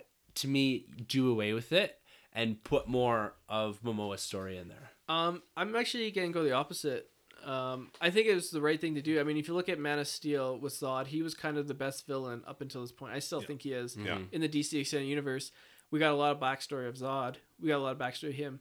DC tried like the just the evil for sake of being evil with Steppenwolf, with Incubus, with Enchantress, and those villains kind of fell flat to me. Yeah. This one is like a much more well-rounded villain. I'd say he's probably the second best in the DC extended universe. Yeah, I'm not I saying mean, it's not like a high bar at this point, but I'm not saying have a blind evil villain. Like Yeah. he has keep some of the similar motivations with the surface world and all that. It's just dial it back a little bit. Like save the ocean master thing for later on. Save the gathering of the tribes for later on. Not in this film, not later on in the film, but later on in the in the universe. but Oh, I okay. get why they did it. Like I Yeah. understand the purpose of it. Yeah.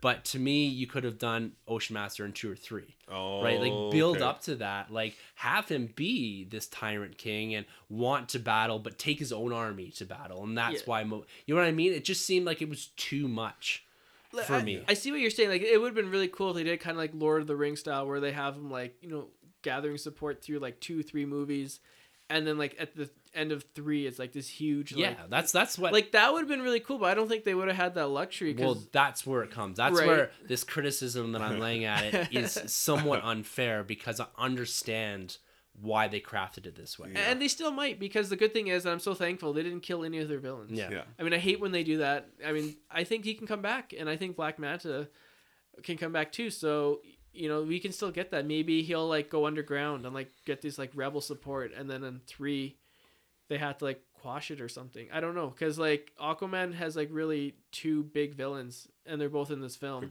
But they're both in this film. They're kind of tied up a little bit in this film. Like they're they're clearly there for go forward. But Yeah. Yeah. I don't know, Troy. What do you Yeah. think of Orm? You know, I I really really liked him. Is it Patrick Wilson? Yes. Yeah. yeah. I you know I've always seen this guy around. I've never really seen any of his films, but in this movie, He's in Watchmen. Right, that's Yeah. it. It's Watchmen. Ah, Yeah. Sorry, Gramps. Yeah. and No. he's in uh, Batman v Superman. Who is he in Batman v Superman? He's the president. He's the voice of the president. So a Oh, little Easter egg. voice. Yeah. Oh, yeah. okay. No, It's like, um, what? Ocean Master for me, I really liked. I'm with you. He's number two in the DC route for me for when it comes to villains. And I feel, uh, for your point, Tim, I feel I blame more of the writing, the story group for for that situation as opposed to like even the actor. And I'm not saying you're necessarily blaming the actor, but um, I just felt like we needed more time with the villain. Not even just DC, but even in Marvel films. This is a new Yeah. trend now where we need more time Mhm. with the villains to build them up. And I feel like they did that in this movie but the whole like motivation was a little wonky for me. I'm a really really big fan of the uh, gladiator scene, like Yeah. that worked for me.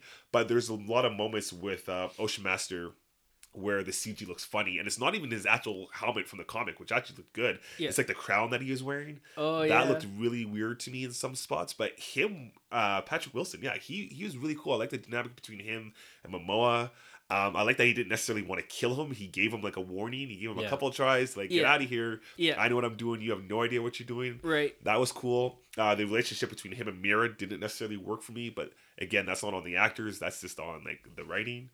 But uh, all in all, yeah, I was on board with uh, with Patrick Wilson. Man, it was it was kind of Zodish, Yeah. except I liked Zod's motives far more, Yeah. and I think he had more to chew, more material to chew Yeah. on. oh yeah. Um, putting a guy in an Ocean Master costume, like especially comic accurate, like Oh yeah. could have gone so bad, and it actually looked really, really good in this I, movie. I love it. Yeah, the purple and like the the mask was like expressive. yeah, Like, you could see it move with his like expressions, and that's something that's like really cool. It's kind of like Deadpool, yeah. Yeah, where he has like the expressive mask. I like that. You know, keep going with that. yeah, yeah. And I like that they saved this guy for him to come back, Yeah. whether they go the whole Loki route and he teams up with Aquaman, or he's I wouldn't like, like that. worse than ever. Yeah, yeah. I'm, I'm down with either way, honestly, for me. I would love to see him pop up in either like Suicide Squad two, maybe just like throw him in there, and he's just like, I'm with these peons, like I'm the leader, and have like kind of that dynamic, Yeah. or pop up in Justice League two with the Legion of Doom, Yes. I being like, that like, you know. Come join us. Your brother Yeah. took the throne, but you can get it back. We're gonna take over the world, Yeah. and I think he would be a great uh, addition to that. Yeah, interesting. Yeah. I didn't like Patrick Wilson. Yeah, you didn't like him though. Yeah. Really? That's probably my like. That's the part that I I don't like the actor. I didn't find he had any chemistry with Amber Heard. I didn't Yeah, think yeah. his dynamic. Maybe he was trying to play, and maybe this is the point of it. And I just didn't see it as well. Is that he's trying to play such a stark contrast to Jason Momoa's character. Right. Him being like the half breed, and him being like this purebred, blonde haired, like Yeah. king, right? Yeah. So like in that sense, yeah, I can see that a bit more. But I just there's something about Patrick Wilson's delivery and all that. It just seemed very stiff. Really? Yeah. Oh, I, I Okay, just I I, didn't did see that. that. I just couldn't buy it. I agree that like in the DC extended universe, he is probably the second best. but like you said, it's not a high standard. Like Zod, I agree, is is up top. Like he is like in comic book film one of the better villains. I agree. Yeah, yeah. Definitely. Yeah. But Orm, yeah, that that's where I struggled the most with this film. Is that, that that's why I said at the top, like I wanted more Momoa and I wanted less of this subplot. Right. And I said that at the, the table when we are talking with Carlson, that and you guys are all like, "Yeah, we all like." So I feel like I may be in the minority with that criticism that I'm laying at Orm, at Patrick Wilson, and that whole subplot. Right. But that's okay. Yeah. We yeah. need more octopus playing drums. Yes. yes. no, no more do. ants playing the drums and no more octopuses. well, that's actually a Easter egg because in the comics, Aquaman teaches his pet octopus how to play the drums. Really Yeah, yeah. Back in like, of course, That's like the golden age. the Aquaman. Yeah, to me, I kind of just laughed. It was like a three second clip. It kind of worked with like the whole like gladiator thing, and It they had the super short. jellyfish. Yeah, you know, it, it, It was. was it was a one quick like ah this is real goofy. Aquaman's kind of goofy sometimes. Right? So yeah. I, I was okay with that. Let's let's talk about Mera here. We we kind of said at the top that you know Amber Heard was really great in Oh, this role. man. She had great chemistry here. Her character comes into the fray. Well, that was a good squeak. her character comes into the fray because her father pledges allegiance to Orm, and she is betrothed to Orm, I believe here. Like she is set to marry him Yeah. to join these two kingdoms. My guess would be. And she's the one that actually kind of goes off and starts talking to Jason Momoa's Aquaman. She's the one that brings him into the fray. Say, you need to come back. There's this huge plan to attack the surface world. That's again coming back to this great motivation established early on with Temuera Morrison's character and his Momoa's connection to the bigger Earth or the the surface dwelling people. So I liked all of that. Mera, a little bit more detail, guys. Troy, I'll throw it to you first. man. what are you thinking about Mera here, Amber Heard? I had no idea she's gonna be this much of a force to be reckoned with on the big screen. Like she commanded the presence of the audience to just Yeah. keep the eyes on her. Like she was great. I don't know anything of her filmography by any means. I don't know anything that she's been in, but I thought she was awesome. Like I've seen the trailers, I've seen the uh, Comic Con clip, and I was like, yeah, cool, whatever. Yeah. When she was there toe to toe with Momoa, like like I said, I felt like she outdid Momoa in a lot of ways. I don't know if she had the better dialogue or what. Because for me, Jama- Jason Jason Jason Momoa, um, I felt like he had better lines and he he was just an overall better actor in the other films. Like in uh, Justice League, that, that that comedy scene that he had when he was tied. Oh, with Oh, the, uh, sit on the so rope? good. is is, is hilarious hilarious. and is Yeah. believable. And in this movie, I, it's a little different. But anyways, back to Amber Heard. She was she was fantastic. All in all, we again wearing like that costume, she made it work. The red hair, the Yeah. wig, like I could totally look past it. It didn't bother me by any means. Unlike Loki's wig in Ragnarok, like Oh, yeah. that bothered me. Yeah. But this looked really good in this film. Like all around, she was great. I loved just seeing her and Momoa go back and forth at it. It's awesome. Yeah, no, I agree. Like the comic suit is comic accurate. Yeah. Like that's the one thing. James Wan was not afraid to put comic accurate suits He in was this not. film. You're right. And you know, hats off to him. You know that It all is the a comic suits. book movie film. well, he, he fixed the comic suit of Aquaman. Like he gave us a proper yeah. Aquaman. Oh yeah, yeah. He definitely changed. Like Aquaman's Yeah. been in three films and he's had three different costumes. It's- More than Batman. It's crazy. yeah, yeah. He's like a Barbie accessory doll. You got to make it toyetic, man. You got to sell them toys. Oh, absolutely. Yeah. Um, Mera was great though. I mean, she has to be in Justice League 2. She has to join the Justice League. She's joined it in recent times. She's had her own comic. She's kind of getting a little bit of a push here. She's kind of stepping out of the shadows of Aquaman and becoming her own well-developed character, and it's good to see. I want to see more Mera. Like as I said, she's got to be in Justice League. She's got to be a member of the Justice League. She can't just show up and say two lines of dialogue and then she's out of here Yeah. you know she has like she's so badass like she controls water um, there's a scene in justice league that they cut which is boggles my mind where she's fighting steppenwolf and she takes all the water out of Step- steppenwolf's body and like it makes him weak like oh that's so cool they should have kept it in of course they cut it uh, Well, that's why I want to know because I don't know much about Mera, but is she the only Atlantean that can control water? Like that's I think just so. her thing? Yeah, she's got like water kinesis, so any kind of water, like the wine scene where she's like Yeah. making them bullets, like that was cool. That's cool. She has like the scene where she saves uh, Aquaman and his dad, where she like makes that giant like bubble of the Yeah. tidal wave. That was really That's cool. cool. Yeah. Yeah. Yeah, like I love that. Um, and there's so much cool stuff you can play with it. The special effects look cool. Yeah, I agree. Like she's got to join Wonder Woman in this Justice League and not just make it like an all boys plus one club. you know what I mean? Like we need to get like her in it and Wonder Woman and Supergirl, she's out there. right? Yeah, I agree. yeah, man. Like, yeah, for me, Mera, she she was great. Yeah, She there was a point there where I was worried. Okay, is she gonna be able to stand toe to toe with Right. with Jason Momoa? Like, Yeah. can she banter with this guy who's a very overpowering presence, very Yes. charismatic presence on screen? And she does. She Yeah. puts him right back in his seat and says, Yeah. "No, like we're gonna like some of the discussion in the Sahara was really great. Yeah. Yeah. Sicily stuff was good, except for the kind of really over the heavy love stuff. But yeah, overall her presence on screen was great, really welcomed, and a big surprise for me. One of probably the standouts of the film. Yeah. Oh, her facial expressions. Just like a Momoa would say something stupid, and like she'd look at him like, "You're an idiot." like I love that. That was great. Well, I think one of her lines in there is uh, "You're you're better at something when you're not thinking." You're Yeah. better. Yeah. Yeah. So it's great. Like she really puts him in his place, which I, I really love. Yeah. Yeah. Then let's let's talk about Arthur Curry himself, Aquaman, Yeah. Jason Momoa. You know, this is the, the title character. We've seen him a couple times. He's made his first, I guess, cameo appearance in Batman vs Superman. His first big presence, on-screen presence in the Justice League. Now we're here in his own film. Jason Momoa was the guy. We've been saying this for months, for years. He's been waving this flag. He's a, very charismatic presence. He is a wild ass man on stage and in this film. I love him in this role. He fits it to a T. Like we said, the only criticism I'll lay, I wish that he was on screen a bit more, and I wish they'd given him a bit better when it comes, bit better lines when it comes to the, the comedic aspect of it. He's the guy that needs to be laying down these kind of goofy but works lines. Like he needs to be that quippy guy, you know, having he's not even playing the fish out of water, but just pointing out things, almost the, the audience perspective of this is crazy ass shit. Why is there an octopus playing drums down Yeah. here? Like Yeah. stuff like that. that Yeah. That's the stuff I want from Jason Momoa. Didn't get enough of that. Yeah. But overall, that's a slight criticism. Overall, fantastic. What'd you guys think?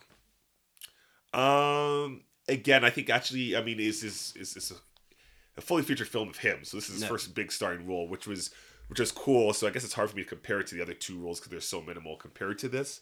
That being said, though, um, it wasn't my favorite performance of uh, of Aquaman of Jason Momoa. I like you look at guys like Robert Downey Jr. You could say, well, he's just playing himself when he plays Tony Stark, and there's some truth behind that, No, and it kind of works. But they give him better dialogue to chew on. Yes. Yeah. In this too, you could say the same thing. Well, he's he's the wild guy, which is true. Yeah. Not many actors can do what he does, but at the same time, give us that dialogue that he can Yeah. really chew because he can do it. You know, so again, my faults come to more of the writing, the screenwriters, than actual Agreed. Momoa's performance because he's getting some really not cringeworthy, you know, dialogue, but just some stuff that like takes me out of the film. You want you want to see him a bit more of like, and not to lay this comparison because it's a very obvious comparison, but you want to see like a Ragnarok Hemsworth. Thank you. Yeah. For Momoa, A little bit at least. Like to I me, don't like know, that's man. that's what I Like- I think it's it's hard because those are like your easiest comparisons Yeah. across the Yeah, board. for There. sure, for sure. And a lot of people have been making A little bit more of that, I think, Yeah. for me. Like in the writing, the writing just needs to be more clever. yeah. I don't know. Like to me, Ragnarok. I know like a lot of people love it, but to me, it's just too much comedic. But but but even if you go even uh, Infinity War, like just seeing Yeah. that dialogue between Chris Hemsworth and Rocket, like yeah. Oh, that I was shouldn't great believe at all. But Yeah. I, I love that scene. Oh, yeah. I wanted some more of that from Momoa because Momoa is capable of doing it. Yeah. It's just I wasn't getting that this film. So that's my only quip. I really hope that we do get better writing for this character going down because this is like this is his world. Like he owns this right now. It's him and Gal Gadot that are saving this universe. Yeah. So yeah. I, I mean, you bring up a good point, but like you look at the MCU, you look at the characters in their first appearances compared to oh, Infinity oh yeah. War. Yeah. I mean, they, it's kind of like when you sit on a couch when you first get it, and it's like kind of stiff, but like they've kind of got that like ass groove on the couch now, where they got like a nice, well worn, like it's comfortable now. and you know, Momoa's kind of just like getting into that. So like the more times he plays Aquaman, you know, just the more natural it feels. Like it's kind of like a weird it's not territory. Momoa though. It's the writing. That's the thing. It's Yeah, not Momoa because, like I said, like this is his third time being that role, playing that role. So it's Yeah. not Momoa. It's just the writers. But again, like Chris Hemsworth had like three different directors, Well, and he, four or yeah, five different. but when you look at the early iterations of Thor, like the Yeah. Branagh and all that. Like Yeah. he's trying to be this Shakespearean, this Arthurian Exactly. character. Yeah. didn't work. Yeah, they Yeah. eventually found it, so it took Yeah. them like four films. Well, Yeah. even like Aquaman the beginning of Justice League, he's like this gruff outsider who like doesn't really want to like help Batman. Yeah, And, and then like in beginning of Aquaman, he's like this completely different person. So they kind of like on the fly switched it up. Yeah. But he changes throughout Justice League because Justice League at the end of Justice League, he's more like this Aquaman. Yeah, For yeah. sure. And I think even in this one he changes. Like at the end, he when he gets on the suit, he is like the Oh. Aquaman from the comics. Yeah. Yeah. You know, Yeah. he kind of it, suit. takes a while to get there, Yeah. but I think I think he earns like that suit and that trident in that moment. But for you, because I know you're more of like a serious guy, not because you like DC, but you you don't want all the fat of like the humor, the Well, the I- Rian Johnson stuff. You want something more like like um, a Man of Steel, right? So Well- how'd you feel about Momoa in this one? Um, like to be honest, like I, I don't like hate humor or like I'm against humor. Um, but I, it's just got to be in the right spots. yeah, Um, a film like Wonder Woman, to me, that's why I love it so much, is because the humor was in the right spots. Yeah. They didn't like he, she wasn't like battling like um Chris like uh Steve Trevor didn't just die and then she like drops a one liner. right. Um, Aquaman to me was close to Wonder Woman, but still, I think sometimes the humor was like not even like just uh, Momoa, but like the humor around it to me sometimes was out of place. Yeah. Like he's in the bar and these biker guys are like, "Hey, you Yeah, that that fish a bit boy." And then like he pulls he pulls out a pink cell phone with like sparkles on it. Yeah. Like, okay, this biker guy wouldn't be carrying that cell phone. Like they could have set that set that up so much better. Like they could have like made it like something different or like the uh, Sicily scene with Murk and he's uh, chasing and then he like loses his helmet and then he needs to like The put his toilet. and he puts his Ah, head in the oh. toilet.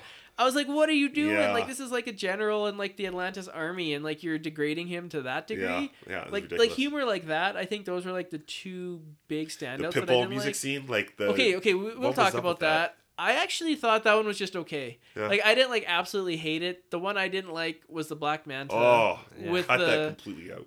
What what was that? Like that music was like some random rock What was song. That's horrible. Yeah, brutal. That, That was that- horrible. and that's again where Mantis should have been kind of knocked out of this. Yeah, right? that- like I felt and- so bad for that guy, and then they threw in that little humor joke of his at the end. Yeah. With, I need a bigger helmet. yeah. oh the laser yeah. went off, and the Yeah. music was so bad. Where was the Pitbull music? When he comes out of the water when they're like going to the Sahara. Oh yeah, Yeah, yeah. yeah, that was tough. The one I really liked was um, when they're in Sicily and they play that Roy Orbison song, like Mystery Woman. And they're just like kind of like doing like the tour. I, I love that Well, song. let- That's let's- a good song. Let's talk about Sicily a little bit Okay. here. We're gonna skip Are- ahead. Are we We'll- gonna go to Sicily, right, to prepare for this? So Tim's Yeah. gonna fly all of us out to Sicily, and we're gonna continue this podcast. It's a beautiful place. Let me say. Actually, I'm going to put a pin in that for a second because we had a couple things I want to discuss before we get to Sicily. Cool. If we're going a little bit more chronologically here, but I want to talk about Sicily. All I, I got, right, I got, okay. I got a little something. All right, No, my- but let's let's talk about some of the first uh, Aquaman fight scenes here. Like we talked about the the Russian naval Yeah. submarine one here. We get kind of two back to back ones here. We've got where Mera brings Aquaman down to talk to Vulko in that ship, that bubble ship. And that's another scene that we saw from some of the sneak preview stuff, is how they did that with the lighting and all that. Yeah. Yeah. It was nice to have a bubble. They kind of avoided some of that weird talk and all that. But we get a big fight scene here with Aquaman fighting this elite death trooper squad or whatever. Yeah. it is. Yeah. Really great stuff here. I really liked what they did as far as the visuals in here and seeing him kind of go toe to toe with these guys and eventually get knocked out. It was, it was pretty good because that leads us into the arena fight scene. Yeah. yeah. Big CGI scene here. Yeah. So, what did you guys think of these two back-to-back fight scenes that we get here? One that's a bit more personal, with uh, Jason Momoa doing a bit more of the the physical acting, in the sense that we're not doing it in water, and then we move to our first big underwater fight scene with the CGI hair, with the the talking. Like, what did you guys think about these two fight scenes and how they contrasted each other? I. Uh, okay, so the first one, the personal one, you would say Yeah. between the uh, The elite squad or whatever. those those horrible looking things because like again i like the cgi it's for me my my problem is the design choice of these things. It looks like if you watch the old 60s spider-man cartoon and j joe jameson has like the spider slayer and they look really ridiculous that's what this thing looks like. I, I couldn't stand seeing these things come up on the screen. But um actual fight choreography and everything like that was was awesome. great, that, yeah. that was great worked for me there Yeah, um, the first one, I, I just didn't dig that what he was wearing. It just didn't feel like Aquaman to me. Like he's got like the leather like pants on and like the vest and stuff. I like that. yeah It's very yeah Jason Momoa. kind of Yeah, yeah, I i don't like it, It I don't know, man. It like- was Jason Momoa's it was clothes Jason of. Momoa, Yeah. but it wasn't like Aquaman. you like sons of anarchy though that's, Yeah. your, that's your show yeah, but like Momoa just walked on and said, "They said, here's your costume." He's like, "Yeah, I'm not changing to that. Yeah. I'm gonna wear this." Yeah. Okay. yeah, all right. I mean, were you gonna argue We're with him? I'm spray not gonna argue with him. yeah. Go from there. uh, the gladiator scene, I thought his um his outfit was kind of like funny, kind of goofy with like the different like uh, armors. I thought Ocean Master looked pretty sick in his getup. I love like the arena and everything around Oh. it, and like they threw up like the stats and Yeah. stuff. That was kind of cool. And the fight stuff was really cool, and it wasn't like Aquaman getting his ass kicked. Like he kind of held his own a little bit, but Yeah. he was a little bit overmatched. But it wasn't like insane, like Mm-hmm. to an insane degree. I like that they established that early on with Vulko too. Like that he trained. It wasn't like Aquaman Yeah. coming in without ever training underwater Yes. or without Yeah. a trident and all that. Yeah. They gave you a little bit of context for there because like if you had walked in and went toe to toe with Orm, you Yeah. kind of been like, okay, like Yeah. how does Yeah. he know how to do? How You're does he know how to done. fight underwater like this? Yeah. yeah They gave us context, which I like. Yeah, Yeah. Oh, I thought it was so cool. I, I like, you know, it played into Momoa's character too, where Mera's like, you can't do this, don't do it. Yeah. He's like, no, I'm doing this. Yeah. I'm gonna kick his ass to be done. But it doesn't work that way. Um, the visuals again are great. Like just seeing um Ocean Master just like turn his back and like swim. Like the swimming, even though it seems like easy, like it's really well done. Like that's so cool how they do that kind of stuff. And uh I like the chanting, I like the whole gladiator effect of the crowd Yeah. going nuts and Oh, the scoreboard I could maybe do without, but um, I thought it was a really cool scene. A little reminiscent of Black Panther's kind of like ritual scene when Oh, they fight yeah. for the, the mantle of Black Panther. A Yeah. little bit of that, but on a bigger scale, really. yeah. Um, this movie, what's it called? When you make like a, it's called a GIF, right? Yeah. Yeah, like this movie is so gifable. Like they're gonna be like throwing these stuff out. Yeah, gifable. Hashtag gifable. Um, Forgivable. Oh. Yeah. like when the crowd like looks at each other and they cheer. Yeah. Like people like threads. That's gonna be on every like message board in like five Yeah. years. Yeah, for right. sure. Right. Yeah. Someone like makes a good comeback and they'll be like, yeah. Yeah, it it was an entertaining scene. It kind Yeah. of got you back into the into the moment there Yeah. with Yeah. and it was being our first like big underwater stuff. We had scenes before the hair and the talking. To Yeah. me they toned down that weird like overlay of talking like almost like this like echoey gurgly type Yeah. talk. yeah. They got rid of it as the film went on and I was happy about that. Yeah. Yeah. Because that that to me sounded a bit funny. Like the echo, like they've definitely put something over top of the voices Yeah. and that was a bit much for me. But in this scene, like I don't have any issues with the CGI Yeah. here. It Yeah. looks great, really dynamic fight, a ton of fun.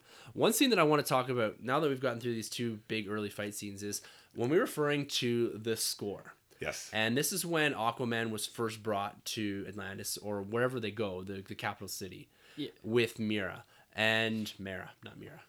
and they're in the thing, in the ship or whatever. And Momoa's like wide eyed, like this looks Yeah. incredible. This is my favorite CGI So good. Is Yeah. the framing shots of Atlantis, Right. and then walking in there with the scene, the Tron. I think you said coming out. yeah, the out. Tron music. Yeah. Right? Oh, and Ooh. it's in one of the trailers. I just watched one of the extended trailers before Yeah. you guys got here. It's in there. Yeah. It is so good. It's got like that kind of synthesized Daft Punk, 80s man. Daft Oh, Punk. Yeah. Yes, so exactly. true. Sure. Yeah. It is Yeah. that is the best part of the score. Oh, loved and it. it frames really nicely with these big setting scenes of, of Atlantis. And it gives you that like uh, when like Arthur Curry's going in there, he's like wide eyed, like, whoa. Yeah. Like Yeah. this is like this is the way we're feeling. That's the audience. yeah. Yeah. Yeah, it's like they're just showing off at this point, and I like Yeah. keep doing it because this looks great. I, I think you're right. That's like at its peak Yeah. for its visuals. Is oh, it's fantastic. Yeah, because it's it's subtle, right? It's Yeah. like very simple framing. Not simple in the sense CGI is simple, but it's Yeah. just like here's a visual. You don't have like shit flying all over yeah, place, right? Yeah. yeah, and it feels huge. Like Yeah. Oh, yeah. underwater feels massive, like it should. You yeah. know? Oh, Oh, see it in IMAX. Like we all saw it in IMAX, Yeah. and it was definitely worth it. Beautiful. yeah,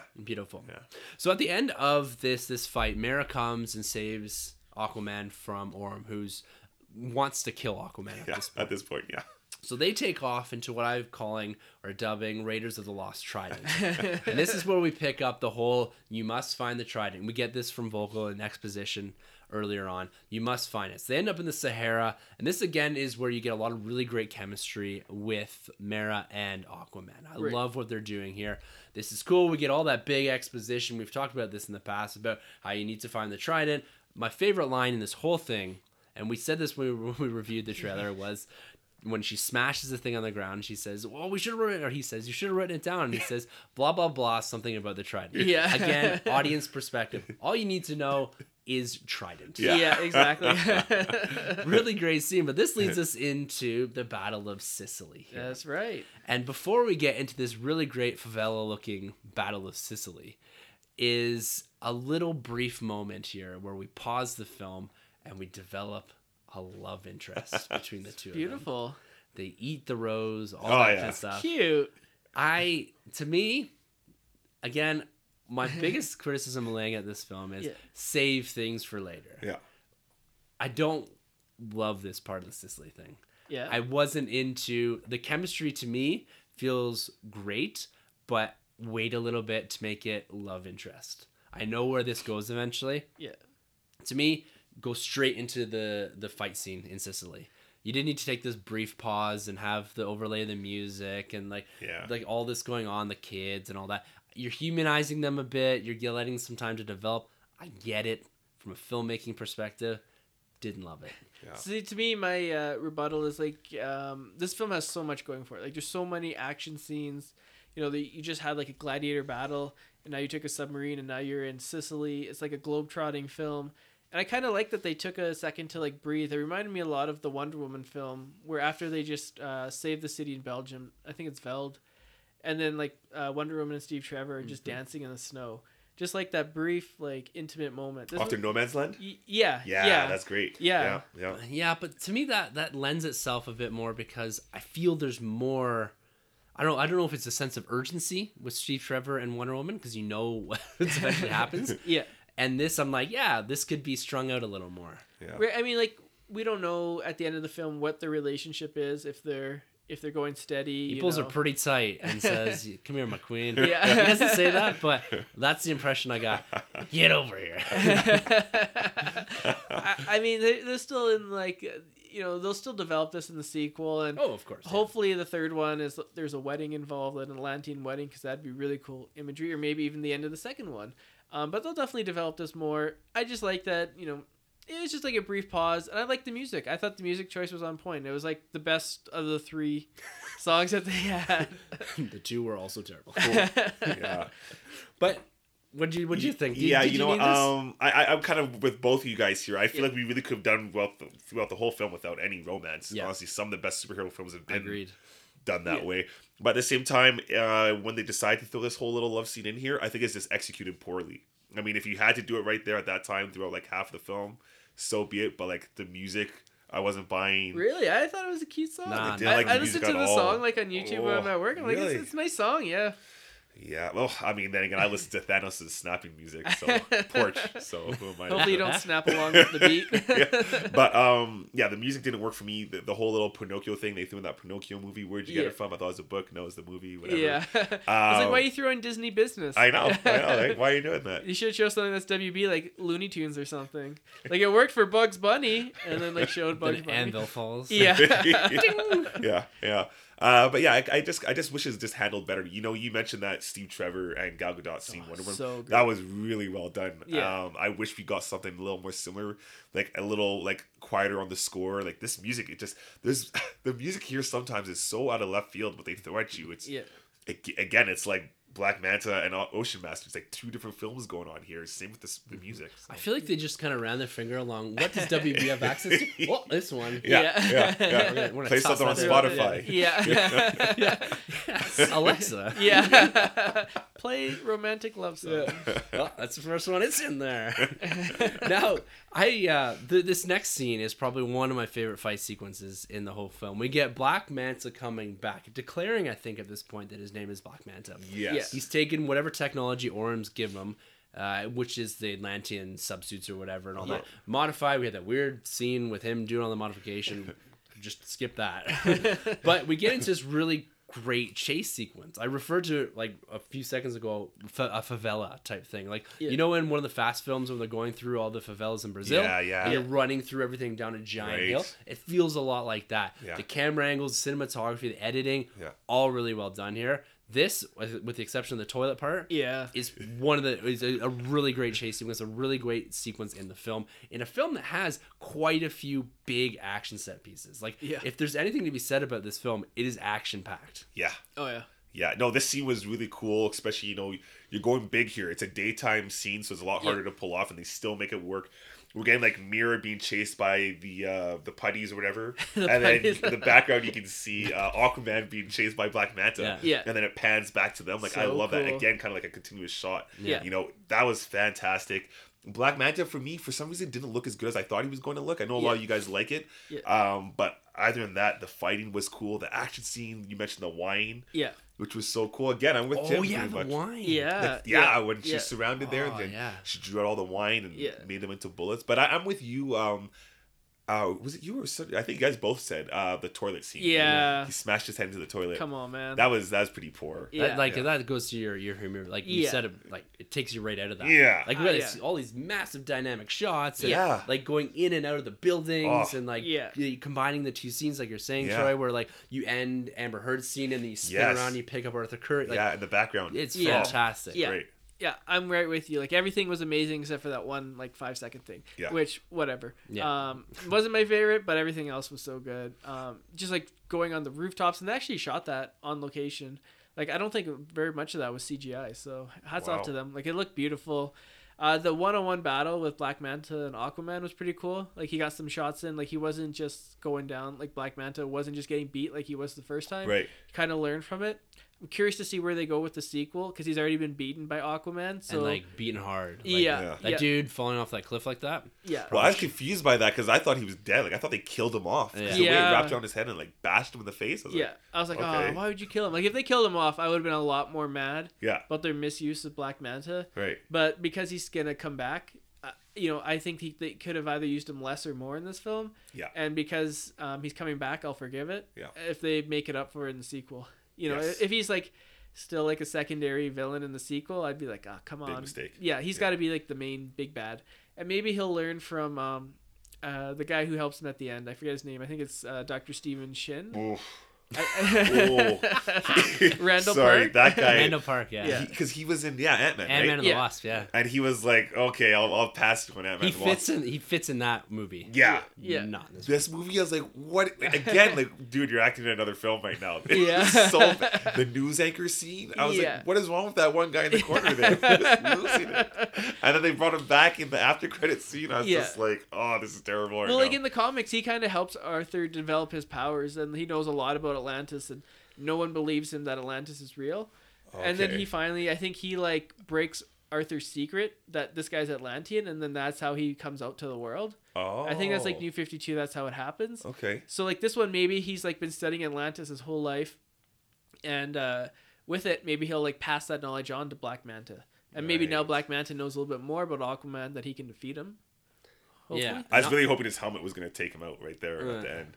Oh, just like shoot him out and be yeah, like, this guy's done. Yeah, just do us a favor. Yeah, it's terrible. That guy's terrible. So we go as we're running through this film, we go from this big action set piece Yeah. to another great action set piece. Yeah. And that's when we're running up against the trench here. So we're chasing the MacGuffin, we're chasing the Tridents. This to me is a standout for cinematography. Beautiful. So the trench these characters are one of the seven kingdoms, correct? Yeah. They're regressed. They make a drop. There's a drop line in there about some of us evolved and some of us regressed. These are basically monsters that are in the trench, like one of the depths, one of the deepest parts, eventually leading to the middle of the earth. Kind of weird. But anyways, we get this attack scene where they're attacking this little boat that they're on. But holy man, when they are flying, going straight down and being chased Yeah. by these hordes, and they have the flare, Yeah. Oh, and like Oh. that splash screen where you have the Oh. boat, the ocean, yeah. all this stuff, and the flare is like s- like sparking or pulsing. Yeah. Yeah. And you get this view of how many of these creatures there are. Oh. Yeah, clearly you guys loved it the same way I did. Like I could watch that scene over and Oh over again. It's God. beautiful. Yeah, it was like I, I know they should throw that show that shot in the trailer, but my God, that was Was that in the trailer? Really? Yeah, it was. Yeah. it's Totally in the extended my head. trailer. Yeah. yeah, Yeah, it was like a very like brief. Yeah, it was just a glimpse. Really? Of it. Yeah. Totally went over my head because I'm thinking like when I saw that I'm like man like you put that on just like a poster like I'm looking at your Avenger posters Yeah. you put that just as a poster and you're Oh, like yeah. Aquaman coming so and so that's like a different film I'm thinking Yeah. like what are we in for this is James Wan doing like a horror Yeah. Aquaman Exactly. Yeah. but um yeah that looked good man cinematography on another level Yeah, crazy the one uh, nitpick that I have about the uh, the trench in this is that Aquaman once he gets to Trident, he's able to control the trench, and it's a big deal. They're like, he controls the trench. He must be the one true king. But in the comics, the trench are so devolved that they're so prehistoric that Aquaman's like uh, t- telepathic powers to see life doesn't work on them, and that's what makes them like a compelling villain. Is that they're just like mindless, brainless hordes. right And I was hoping that they wouldn't have done that in the film because then they could come back for maybe like you know a sequel or a trilogy where they come back. Like I think they're introduced in Aquaman, uh, New Fifty Two at the beginning, where they just like start like taking people and like killing them and eating them and stuff. So I and like Aquaman can't like use his tele telepathy to stop him. So I thought that would have been cool to put that. See, this is where it comes back to my earlier criticism of don't throw everything at us. Is that you could have used the trench in that exact fashion, right? Yeah. They're chasing them, but no more. No big, huge. I know you need a big set piece at the end here, but you could have removed that and just said, okay, well, who are the trench people? Oh, they're one of the seven kingdoms. Yeah. And built on that, like slowly introduce them here. This is a great introduction Yeah. and a great use of these characters for that exact reason. Um, not having them reappear, I would have been completely fine with two. Yeah, yeah. I mean, maybe they'll come back. Who knows what we're gonna do? I mean, we're all in agreement that they're getting a sequel and a trilogy. So a lot of these um, things that we're like saying, like, oh, you know, maybe like I didn't like this or that. Maybe like in the sequel and the trilogy, they'll fix it so that way. Like, look at Winter Soldier and First Avenger. Yeah. Maybe they're gonna Winter Soldier the sequel. So some of these nitpicks that we have that we're like, okay, they fixed it. Yeah. You know, I mean, hopefully. It's very plausible. And as we as we again continue to rock through this, the the reunion and revelation of uh, Atlanta. That's how you say her name. Uh, Atlanta. Atlanta, yeah, sorry. yeah. Um, I wasn't expecting that. So Mera and Aquaman find themselves in the center of the earth in some like weird place or whatever, but she pops back up, Mhm. and I can find myself like I can say I was legitimately shocked Yeah. that she was back in the film. And I, I kind of liked it. Like, did, did you guys like the reemergence, or do you think that detracts away from his motivations, like his initial motivations, that she's actually still alive? I liked it. Yeah, um, Nicole Kidman's a great actress, despite what you two say. I don't say she's bad. She's not great. I think she's got like 18 Oscars. Knobs? No wins. Oh. No way. No, that's, that's, that's She's got 18 Nerdsy awards. Yeah, Nerdsy. That's more important. Um, yeah, no, I liked it. I can't remember um, she's alive in the comics right now or not, but uh, you know, it's just another character, and it's kind of different because if you look at characters like Superman, Batman, um, Batman's lost his parents, and so Superman's lost his dad. So it's kind of like something different for these uh, heroes for DC. So yeah, no, I dig it. Big mom issues in the comic book world. Yeah. Yeah, Big mom time. issues. yeah. Yeah. Yeah. um, Yeah, you know, I, I, I you know, because comic book, you know, rule number one, right? If, if Yeah. you haven't seen them killed on the panel, or even then, they can still come back. Yeah. Or the movies, you know, they're they're still out there. But Right. it, I just kind of forgot. Yeah, You me know, after too. a while, I just Yeah. kind of forgot. And then when she showed up, it's like, oh, right, Yeah. cool, bring her back because she was so cool at the beginning of this film. Yeah. You know what? Her costume looked a little funny. Yeah. Oh yeah, like Um, the like the trench, like that she had killed and like made skin. yeah, it looked Like, really that's dark. weird. when you think about it. Yeah. What was she eating? She's eating the trench for the last like thirty don't know, it was- years. It was like a like in the middle of the earth, man. Yeah. Rock was down there for a bit in that movie. It's all good. yeah, it's always dinosaurs in the middle of the earth. Yeah. Like, are they gonna like have a crossover with Jurassic Park now? Feels like a really hot and highly pressurized place. But that's just me. I don't know. so she essentially explains to she gives us that exposition that we need as to what Arthur needs to do to get the blah blah blah trident. Yeah. And it's going facing the Karathen, I think they say. I want to keep saying Kraken, right? Oh yeah, yeah, yeah, yeah. Same basic idea, I think. He needs to prove that he's worthy, and I think a long way goes towards that is that he can actually talk to it. Right. And so this whole scene, it, it to me, it was just fine, right? Yeah. We we spent quite a bit of time chasing this trident. He gets there, he talks to this big thing, proves that he's worthy, emerges in the Aquaman costume. Yeah.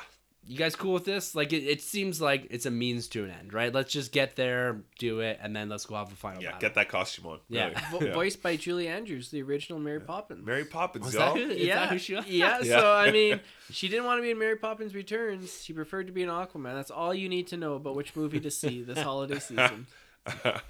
Yeah, so like to me, let's talk about this final this this costume before we get into this final battle here. Ooh, man, that costume. Really? oh man, you know, but, I, but I'm the guy that loved the leather on Momoa. So Yeah. yeah. So You what have- the hell do I know? Did you also love the leather in the X Men films? Is that like No. when they change, like go back to the black leather, Hugh Jackman? Yeah, not not for me. I don't know. I just something about it just doesn't fit the character that Momoa portrays through the entire film. I film. get that. That's that's what takes me out. Him walking out in this, and I get it. It's comic accurate. Cool, go Yeah. with it.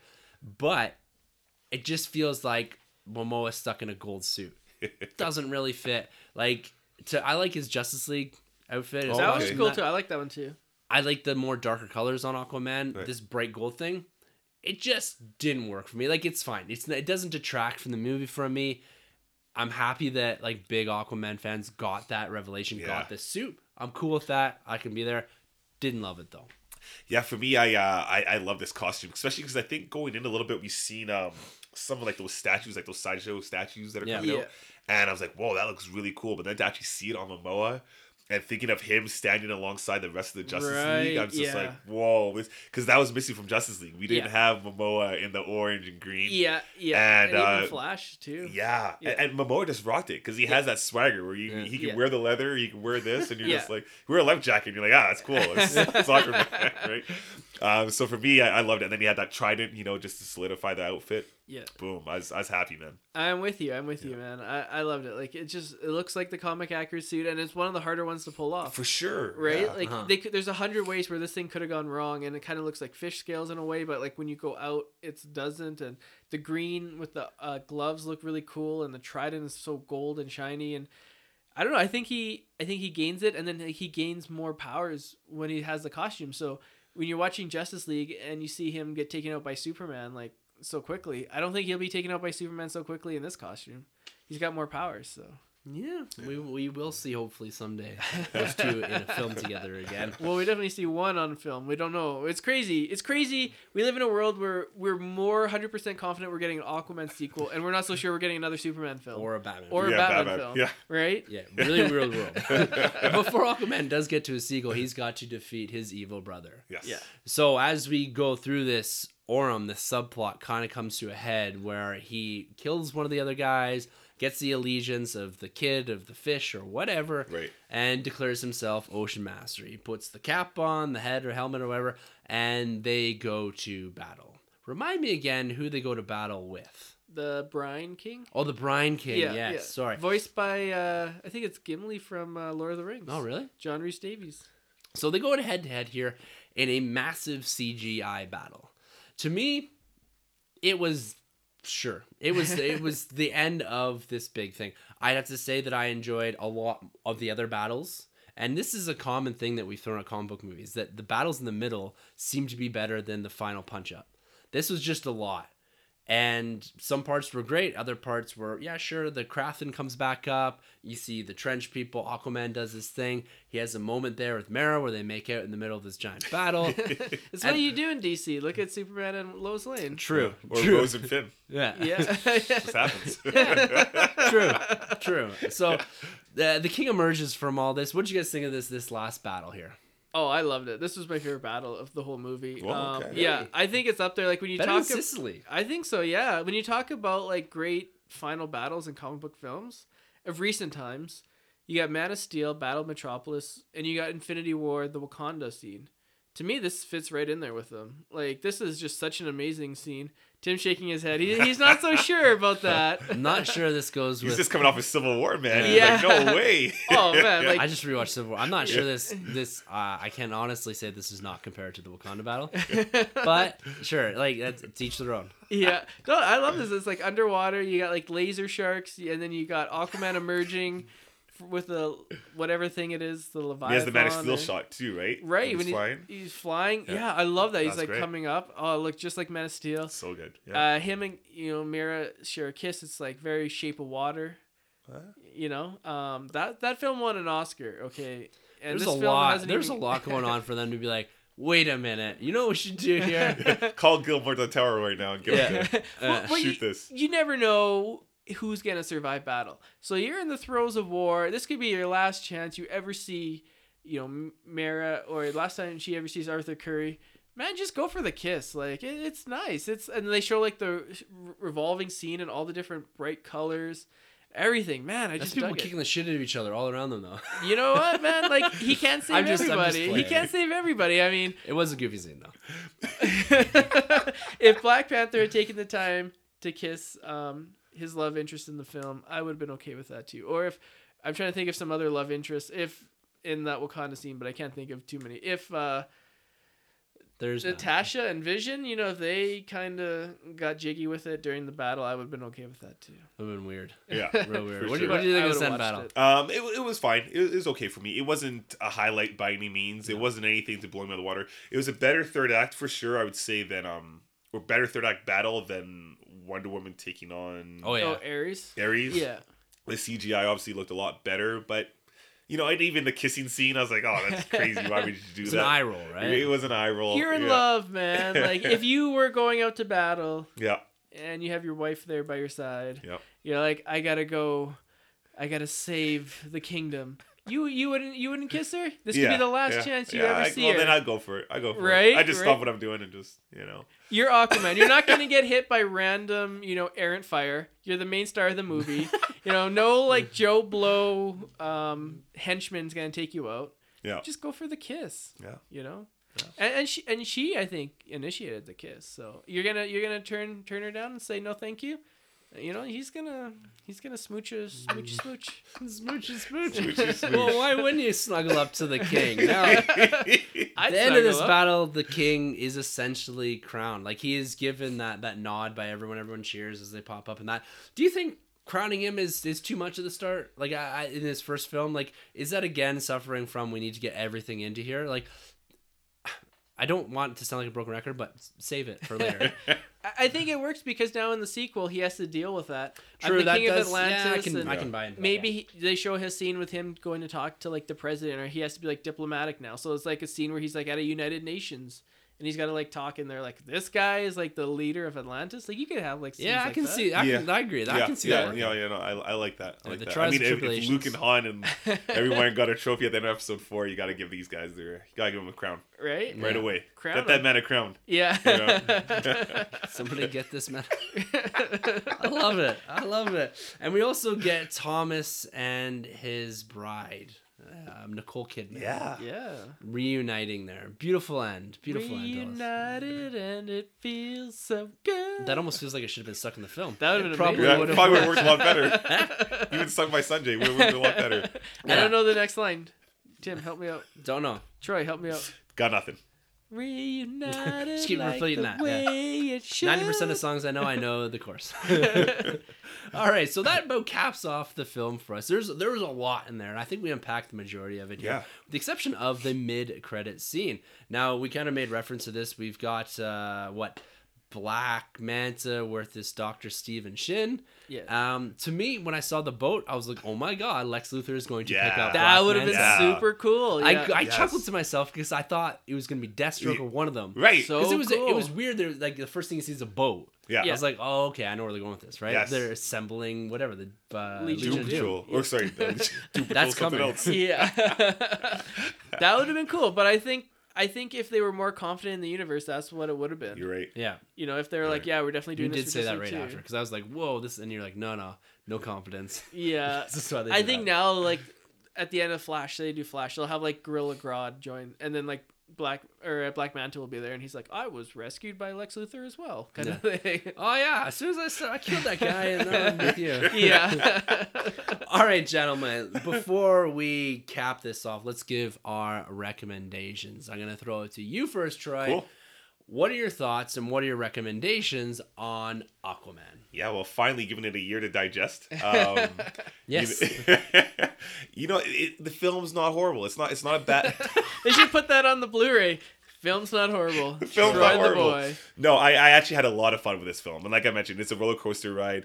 Um, I think the positives outweigh the negatives. I would have to say there were some things that really took me out of this film, and um, the score, the score is fantastic. But like Tim mentioned, like the music itself is not so good. But Except for the that score, Sigur Rós song. Yes, exactly. At the beginning there, which is great. Uh, performances aren't bad, but like I mentioned before in this whole spoiler review, I felt like Jason Momoa's performance was maybe one of the least enjoyable, but it still like served the overall uh, purpose of the story.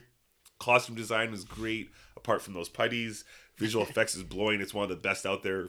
It's a crime that it's not even being considered for an Oscar, which is just outrageous right I now at this ya. point. I hear you. Um, overall, though, I think James Wan did a, a, a great job. I would like to see like I hope they do some major improvements though going forward, like in the story aspect or, or, or the um the dialogue, the writing aspect. I really hope they can do a little bit more, step their game up on that point. Uh, but Jason Momoa, man, he's here to stay. I, I think I actually really think he's saved this universe of the, the DCEU for sure. I mean.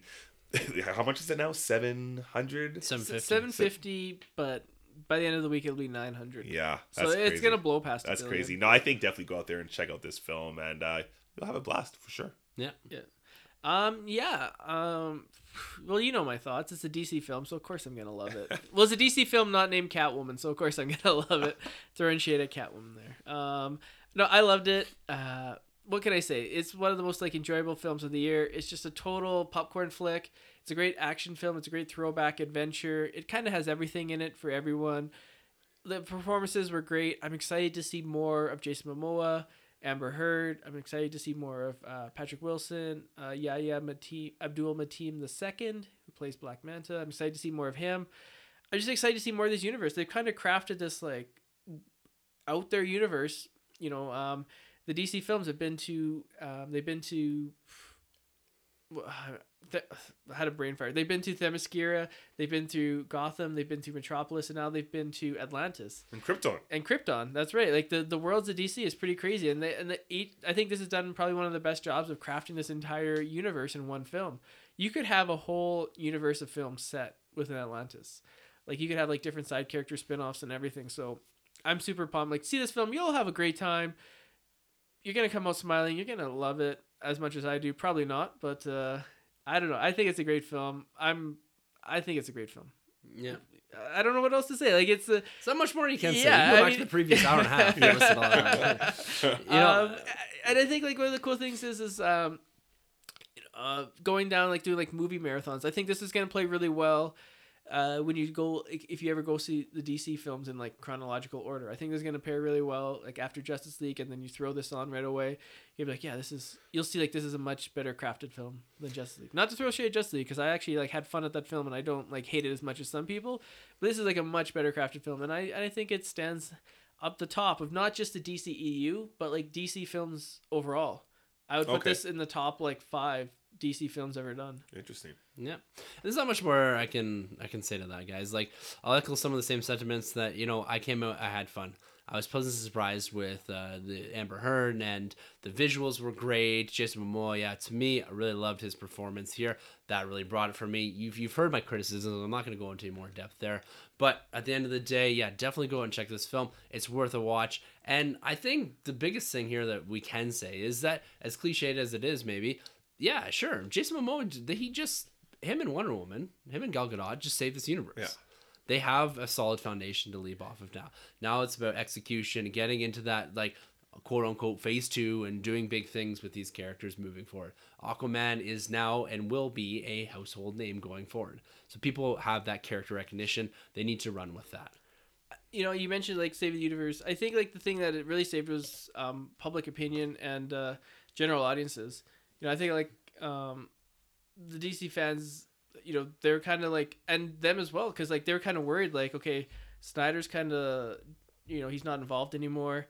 Which direction are they gonna go? Other fans are like, I didn't like the previous films. Am I gonna like this? So yeah, like I know it's kind of cliche as we say, and I did put it in like the Yeah. DC review bingo, but you know, you can stamp a square for us because I think it did. It saved it and marks all the boxes. Yeah. You know, critically, audience audience wise, and box office, and as well, um, all the different fans. Yeah. It united the seven, the seven fandoms. Your DC fans, your Marvel fans, your X Men fans, your Lord of the Ring fans, your Star Wars fans, your Star Trek fans, Godzilla fans. and your Godzilla fans. Sure, there's the seven. it united the seven. And with that being said, I think it's about time we wrap things up here. It's uh, it's been a long review. We're an hour and fifty or so minutes into this Wow. for a two and a half hour film. So Yeah, did- we, we- we, we will did just stay for another like half an hour and just like watch the film again. Yeah, After just- credit scene? Yeah, after Yeah. credit scene. All right, guys, that was an absolute blast discussing that. Taking a moment and pausing back into 2018, discussing our last film review for 2018 into early 2019 here. Our next two weeks are going to be a lot of fun, actually. We've got our 2018. We're going to spend one more episode back in 2018 where we're looking at our year in review. Coming a little bit later just because the holiday seasons and all that. Doesn't matter. We're going to be talking about our, our top 10 films from the year, wrapping up potentially the box office draft, declaring a winner in there. And then we're going to be next week, the following week after that, we're going to be talking about 2019's most anticipated. So we're going to be discussing everything for our most anticipated films. The 2019 box office fantasy draft will take place on that episode as well. We're gonna be looking at collecting and comics in 2019 and just breaking down everything that we are looking forward to. So it's gonna be a lot of fun over the next couple of weeks, looking back and then again looking forward. Sunjay's got something big coming up here at the end of the month. So hopefully we get everything in. Oh yeah, that's when I give birth. Yes, when you give birth. You're looking great, by the way. Oh, thank you, thank you. You know, I uh, put on uh, the the Christmas fifteen. Oh yeah, I hear ya. I hear you. I hear you. So, guys, get out there and see Aquaman. It is a ton of fun. You know, it's a full recommend from us here. And if you guys would like to tell us what you thought of it, you can always email us at the at gmail.com. You can hit us up on Twitter. We're always there hanging out. Handles at the end of the episode. The Twitter gang is always rocking and rolling, talking Aquaman, whatever. Get your thoughts out there. And for everything that we do, everything else, you can find us at the nerdroom.net as well as StarWarsCommonwealth.com. We'd like to thank Mr. Rob Wade for Emotionally 14 endorsing this podcast. Go check out everything that he does, including his Crazy Train podcast over at emotionally14.com. And with that being said, we're to take a dive. One more pun that makes no sense. But for the Nerd Room, I'm Tim. I'm Troy. And I'm Sunjay. And thank you for entering the Nerd Room. This has been a Nerd Room podcast production. You can find our hosts Tim, Troy, and Sunjay on Twitter at the NerdRM, Troy the Boy 87, and Sunjabby. For more content from the Nerd Room, check out the thenerdroom.net.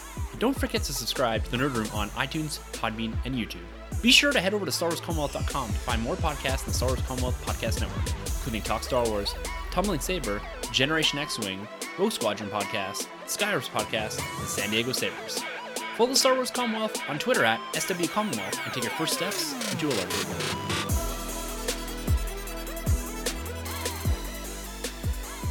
All right, so if you're listening to us, like this isn't Marvel, like we don't have any uh, mid credit scene, but this is like our mid credit scene. So we're gonna do a quick breakdown of our favorite costumes of the Justice League heroes. So we got Superman, Batman, Wonder Woman, Flash, Aquaman, and Cyborg. So you got to rank them from least favorite to most favorite, and we'll use this Aquaman costume, whichever Batman costume, whichever Wonder Woman costume you want, whichever Superman costume you want.